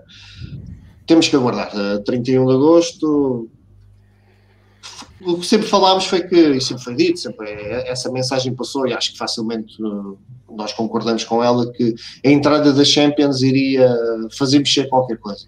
Portanto, é, é provável que hajam algumas entradas, o que vai fazer com que tenhamos mais jogadores para, para sair. O tempo também já, já escasseia para fazer grandes negócios. Já, o Seferovic poderia estar na calha para sair, mas depois esta lesão pode ter uh, alterado as coisas. O Darwin também está, fala-se que houve propostas, mas não está nada definido. O Carlos falou bem que ainda nos faltam oito. e a gente acaba por se esquecer dos jogadores que temos em casa, quer seja o Paulo Bernardo, quer outro que para mim poderia perfeitamente cumprir esta missão que é o Jetson. Uh, nós nem, nos lembramos do Jetson porque ele acaba por, por nunca contar para o treinador, que é um. Não consigo perceber, acho que o Jetson é, tem tudo para ser uma máquina no, no meio campo e é com pena minha que, que vejo a, a ser desperdiçado.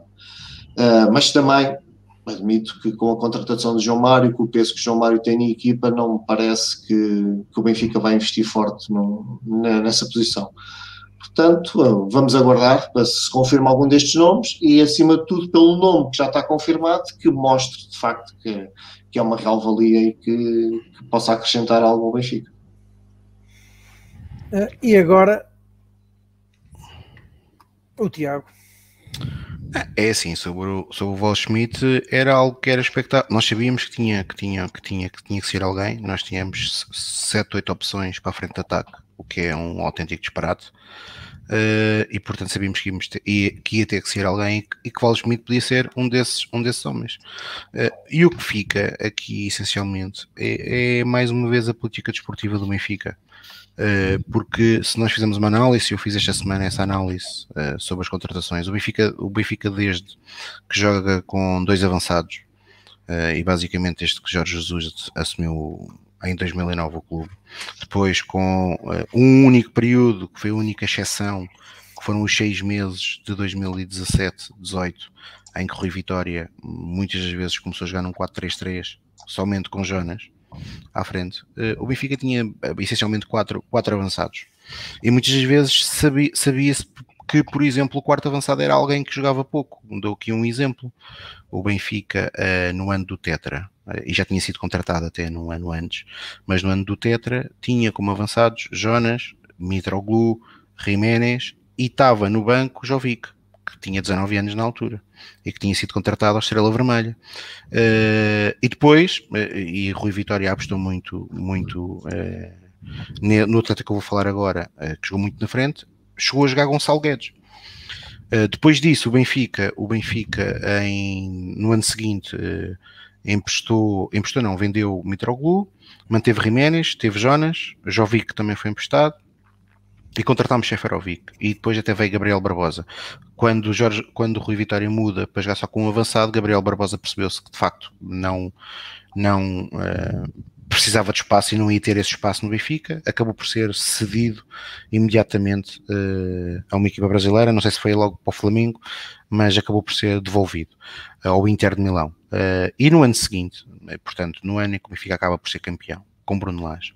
O Benfica arranca a época, o Benfica emprestou Jiménez e Jiménez foi um investimento feito num atleta de 22 milhões de euros. Até há bem pouco tempo, eu creio que Jiménez continua a ser o segundo, o segundo atleta mais caro de sempre da nossa história. Foi só superado por Darwin, eh, mas Jiménez, embora tenha sido um atleta muito útil, um jogador que custa 22 milhões de euros ao Benfica tem que ser titular é indiscutível. E a verdade é que Jiménez nunca o foi no Benfica. E portanto o Benfica, para tentar rentabilizar, fez o um empréstimo ao Wolverhampton, que correu bem, tanto que correu bem que acabou por, por, por depois o atleta ser vendido por 38 milhões. Mas nesse ano, voltando a esse ano, o Benfica começa a época sem Jiménez, Uh, contrata Ferreira, que era um atleta que tinha bons números numa equipa, é uma contratação aparentemente bem conseguida no plano teórico, um atleta com bons números na Ucrânia e com bons números a jogar na Liga dos Campeões pelo Shakhtar. É? O Benfica vai gastar 7.8 milhões de euros em Castilho, em Castilho, tem Jonas, e tem João Félix. Tanto que, se nós nos recordarmos, em junho, julho de 2018, falava-se que Seferovic, provavelmente, porque tinha feito uma época muito abaixo, Seferovic tinha, tinha, tinha começado muito bem a época, principalmente na Supertaça, onde marcou um ou dois golos, mas depois acabou a época com menos 10 golos marcados, eh, que Seferovic seria a última opção. E o que é que acabou por acontecer? Ferreira, de facto, não se adaptou bem ao futebol português, Castilho foi tendo muitas lesões e chegamos a janeiro, fazemos uma coisa que foi espantosa. Uh, emprestamos Ferreira, rapidamente vendemos Castilho, e portanto o Benfica tinha comprado Castilho por 7.8, vendeu Castilho por 7 milhões. Ficamos com Seferovic. Na altura chegou-se a falar nessa reabertura de mercado que o Benfica podia ir buscar Vinícius, que estava a jogar no Rio Ave. Não fomos buscar Vinícius e o Benfica ataca a última, a reta final do campeonato, a segunda metade da época, somente com Jonas, que já tinha os problemas crónicos de lesão, que já eram conhecidos, Jonas, João Félix e Seferovic. E de facto valeu-nos um super João Félix e um Seferovic com uma eficácia muito superior notável. a todas, notável. Uh, eu recordo-me que mesmo Seferovic acabou a época uh, com graves problemas físicos, porque o Benfica não tinha mais ninguém. O que é que o Benfica faz imediatamente no ano a seguir? Sabe que Jonas acaba a carreira, João Félix é vendido e o Benfica contra, contrata Raul de Tomás, que também é uma contratação que no plano teórico aparentemente faz todo sentido, atleta de qualidade, novo, com muito potencial. Uh, contrata Vinícius, que tinha feito uma época muito interessante, uma primeira parte da época muito interessante no Rio Ave, uh, mas que depois vai para fora e é emprestado a Mónaco, e portanto a única coisa que, que trouxe alguma celeuma uh, no mundo benfiquista foi o valor da contratação, foi uma contratação por 17 milhões de euros, e portanto o Benfica ataca o ano passado com Vinícius, uh, eh, RDT e Seferovic. Sendo que Schmidt, que se falou, exatamente como o Pedro Carmo estava a dizer, para o lugar de João Félix, o Benfica, que para mim isto é que é, é incrível, não gastamos 15 milhões na altura, uh, não quisemos fazer esse investimento, uh, e um ano depois, em pandemia, portanto, em que o mercado claramente desceu, não é? todos nós sabemos isso, o Benfica acaba por gastar estes 15 milhões. Uh, e o que acaba por acontecer é que ao fim do ano, o RDT acaba por sair também ao fim de seis meses, Uh, Lucas Waldschmidt acaba por sair agora também um, ehm, porque não é opção para o treinador e, por, e depois é, é, uma das coisas que eu acho muita piada. A piada que não tem piada nenhuma, mas que é a narrativa que é construída que é ah, o, atleta, o atleta quer sair. No caso do Waldschmidt, o atleta quer sair. Bem, eu se estivesse no lugar do Waldschmidt, eu também se calhar queria sair. Então eu venho de um campeonato alemão com a promessa que vou jogar, que vou estar na Liga dos Campeões. E quando, no ano passado fomos eliminados, mas quando começam os jogos, percebo claramente que não sou alternativa, que portanto não vou ter visibilidade para aquilo que é o meu objetivo, e no caso do Volschmidt, obviamente, é jogar na seleção alemã, onde ele é um, um dos jogadores normalmente selecionáveis, é natural que o atleta queira sair. E portanto aqui falha para mim, eh, e eu dei aqui três exemplos disto, Castilho, RDT eh, e agora Volschmidt, eh, que o Benfica contrata os, os jogadores, mas depois, aparentemente, ao mínimo percalço, deixa-os cair. Uh, principalmente se o percalço for, uh, depende da vontade do treinador. E esta vontade do treinador, e quando nós falamos que o Benfica precisa desbater a diferença para os outros, acaba por ter um custo. Se nós agora repararmos e olharmos para este plantel, claramente nós identificamos que há, três, há dois jogadores que já estão fora, que é o Gabriel e o Chiquinho, que já nem treinam com a equipa, supostamente, e há outro que está na equipa, mas está a fazer corpo presente, que é o Vinícius. Nestes três atletas, bem, mas o Samaris, pronto, eu já dou, já dou de barato, foi contratado em 2014, não é? Uh, mas estes três atletas foram contratados em 2019, 20. Aqui estão, aqui estão cerca de 40 milhões de euros. Ora, há aqui uma Porto... pergunta para o queijo do Luís Couto, que foi um dos maiores, das pessoas que mais interviram hoje, no, certo. intervieram hoje. E é uma pergunta para queijo, acho eu, para que é que Judas, que supomos que seja Jorge Jesus, quis Rodrigo Pinho? Epá, não sei, eu acho que isso foi um negócio feito agora, mas por exemplo, a mim o que, a mim, o que me faz algumas confusão é assim, o Benfica, por exemplo, e, e, fomos falando aqui da contratação do Sérvio. Eu também não conheço o Sérvio, mas olhando para o percurso dele, com 25 anos, o Carmo falou aqui do. O, Car, o Carlos falou aqui no, no caso que era o Sálvio. Bem, o Sálvio, uh, que lhe tinham dito que era parecido com o Sálvio, mas só para dar aqui uma. Um, fazendo aqui uma correspondência, o Sálvio, quando aparece no Benfica, vem com 21 anos. O Atlético Madrid tinha contratado o Sálvio por uma brutalidade de dinheiro, uh, ao Lanos, da Argentina, e portanto era de facto um tipo com muito, com muito talento, eh, que não tinha conseguido vingar à primeira em Espanha. Também sabemos que não é um campeonato propriamente fácil e com o Atlético. E tinha, tinha a ver com o número de estrangeiros também. também Sim, pronto. Agora, nós estamos aqui a falar num jogador sérvio com 25 anos que já passou por N clubes por N clubes. Eu espero que de facto ele nos surpreenda. Eh, mas eh, para mim o que me faz, ehm, ou que me custa um bocadinho, é quando no mercado nacional existem dois atletas, e partindo do princípio que estamos a falar de um aula, ou alguém que vai jogar para as aulas, e nós temos dois aulas no campeonato nacional que nós sabemos que têm qualidade e que podiam ser solução, e pelos vistos nenhum deles, o Benfica hum, pensou neles. Um deles formado, uma par, com uma parte da formação formado no Estádio da Luz, que é Ricardo Horta. Ricardo Horta. Uh, que tem que tem que tem números um, e tem jogo tem, tem e tem uma, uma, preponderância no Sporting Clube Braga fantástica Continua e outro, a dar cartas e outro é Marcos Edwards, uh, que é um internacional uh, sub-21 inglês que fez uh, uma época, eu recordo do último jogo em Guimarães, em 2020, e eu fiquei, o Grimaldo, nós falamos, falámos muito da exibição do Maduek, bem, o Marco Edwards, nesse dia, o Grimaldo, coitado do Grimaldo, uh, tal a qualidade exibida pelo, pelo, pelo, pelo atleta. E portanto, o Benfica prefere uh, apostar num jogador de um outro campeonato e não fazer esta aposta interna. E depois, e só para terminar, eu não me vou alongar muito sobre se o Benfica vai contratar uh, o atleta A ou B ou C, vamos aguardar pelas confirmações, mas para mim há uma coisa uh, que me faz confusão e foi por isso que eu falei na equipa B. As equipa, a equipa B do Benfica, e existindo qualidade na formação, deve servir para ser uma solução no presente. O que é que eu estou a querer dizer com isto do presente? O Benfica, neste momento, creio que para nós é, é é consensual que nós temos quatro centrais neste momento de qualidade. Morato, por, provavelmente para, mu para, muitos, ia ter a prova de fogo com o PSV e passou-a com distinção. Uh, portanto, estes quatro centrais, uh, Vertonghen, Otamendi, Lucas Veríssimo e Morato, serão para mim, as quatro soluções uh, habituais do Benfica. Por exemplo, a contratação de David Luiz para mim não me faz muito sentido, a não ser que o David esteja disponível para ser o quinto central. Porque se o David se for, já não estou a dizer para estar nos três, mas se for para tirar o lugar ao Morato, não me faz sentido que Morato passe a ser o quinto central. Um atleta que o Benfica investiu há dois anos perto de 8 milhões. Por e depois 80% do passe, atenção. Exatamente. Depois, há outro caso.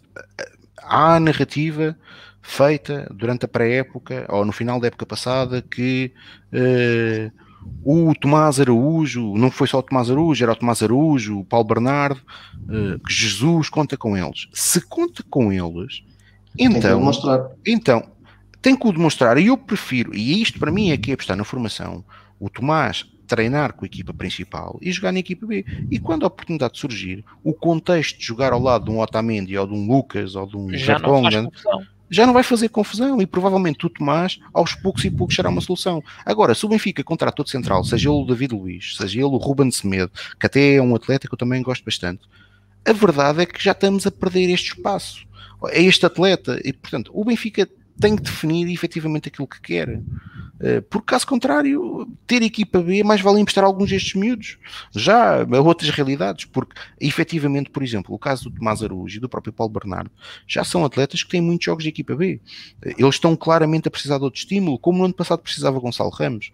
Portanto, eh, das duas uma, ou criamos condições para estes jovens porque têm qualidade, não é? Não é por serem jovens formados Benfica, é porque têm qualidade para se ingrar na equipa. Ou, caso contrário, eh, eu creio que estamos a fazer um investimento que provavelmente não será necessário. Aliás, o caso do, o caso do Lázaro, eh, embora eu, eh, o Benfica de facto provavelmente não tem nas suas alas os seus pontos fortes, mas na direita alguém vai ter que sair e provavelmente vão ter que sair dois, porque tendo Almeida tendo, sendo que Almeida pode jogar noutras posições, mas tendo Almeida, tendo Lázaro, tendo Diogo Gonçalves e tendo Gilberto, é muita quer gente. dizer, é muita gente, não é? Pois. E o Benfica neste momento tem supostamente a treinar, oh, ou seja, partindo e por contraponto, do lado esquerdo uh, uh, tens o Grimaldo e pronto. E só, e só acho que é muito fazer, faltava-nos sim, até porque Grimaldo e nós falamos aqui e um Lázaro hoje, para a esquerda. Exatamente, e nós hoje falamos aqui da excelente exibição de Grimaldo, mas eu continuo até prova em contrário, até prova que esta exibição da Idonva não foi, uma, não foi um ocaso. A verdade é que Grimaldo, aquilo que um lateral em primeira análise tem que fazer, que é defender, faz o mal, e faz o mal há muitos anos. Uh, portanto, o Benfica precisava de ter outra solução para a esquerda.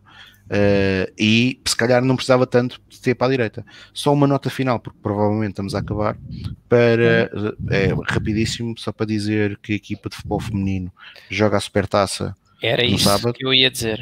No sábado, sábado não esquecer. Quem, quem quiser estar presente, uh, o jogo é às 17 horas, no estádio do, às 17 não, às de 17 e meia, no estádio do Restelo, ou às 17 e 15 Uh, os bilhetes uh, estão disponíveis no Estado da Luz para sócios de forma gratuita, portanto é só fazerem a ativação uh, do bilhete e quem puder que vá apoiar as, as nossas raparigas que como campeãs vão tentar conquistar a supertaça num derby de Lisboa contra o Sporting Clube Portugal.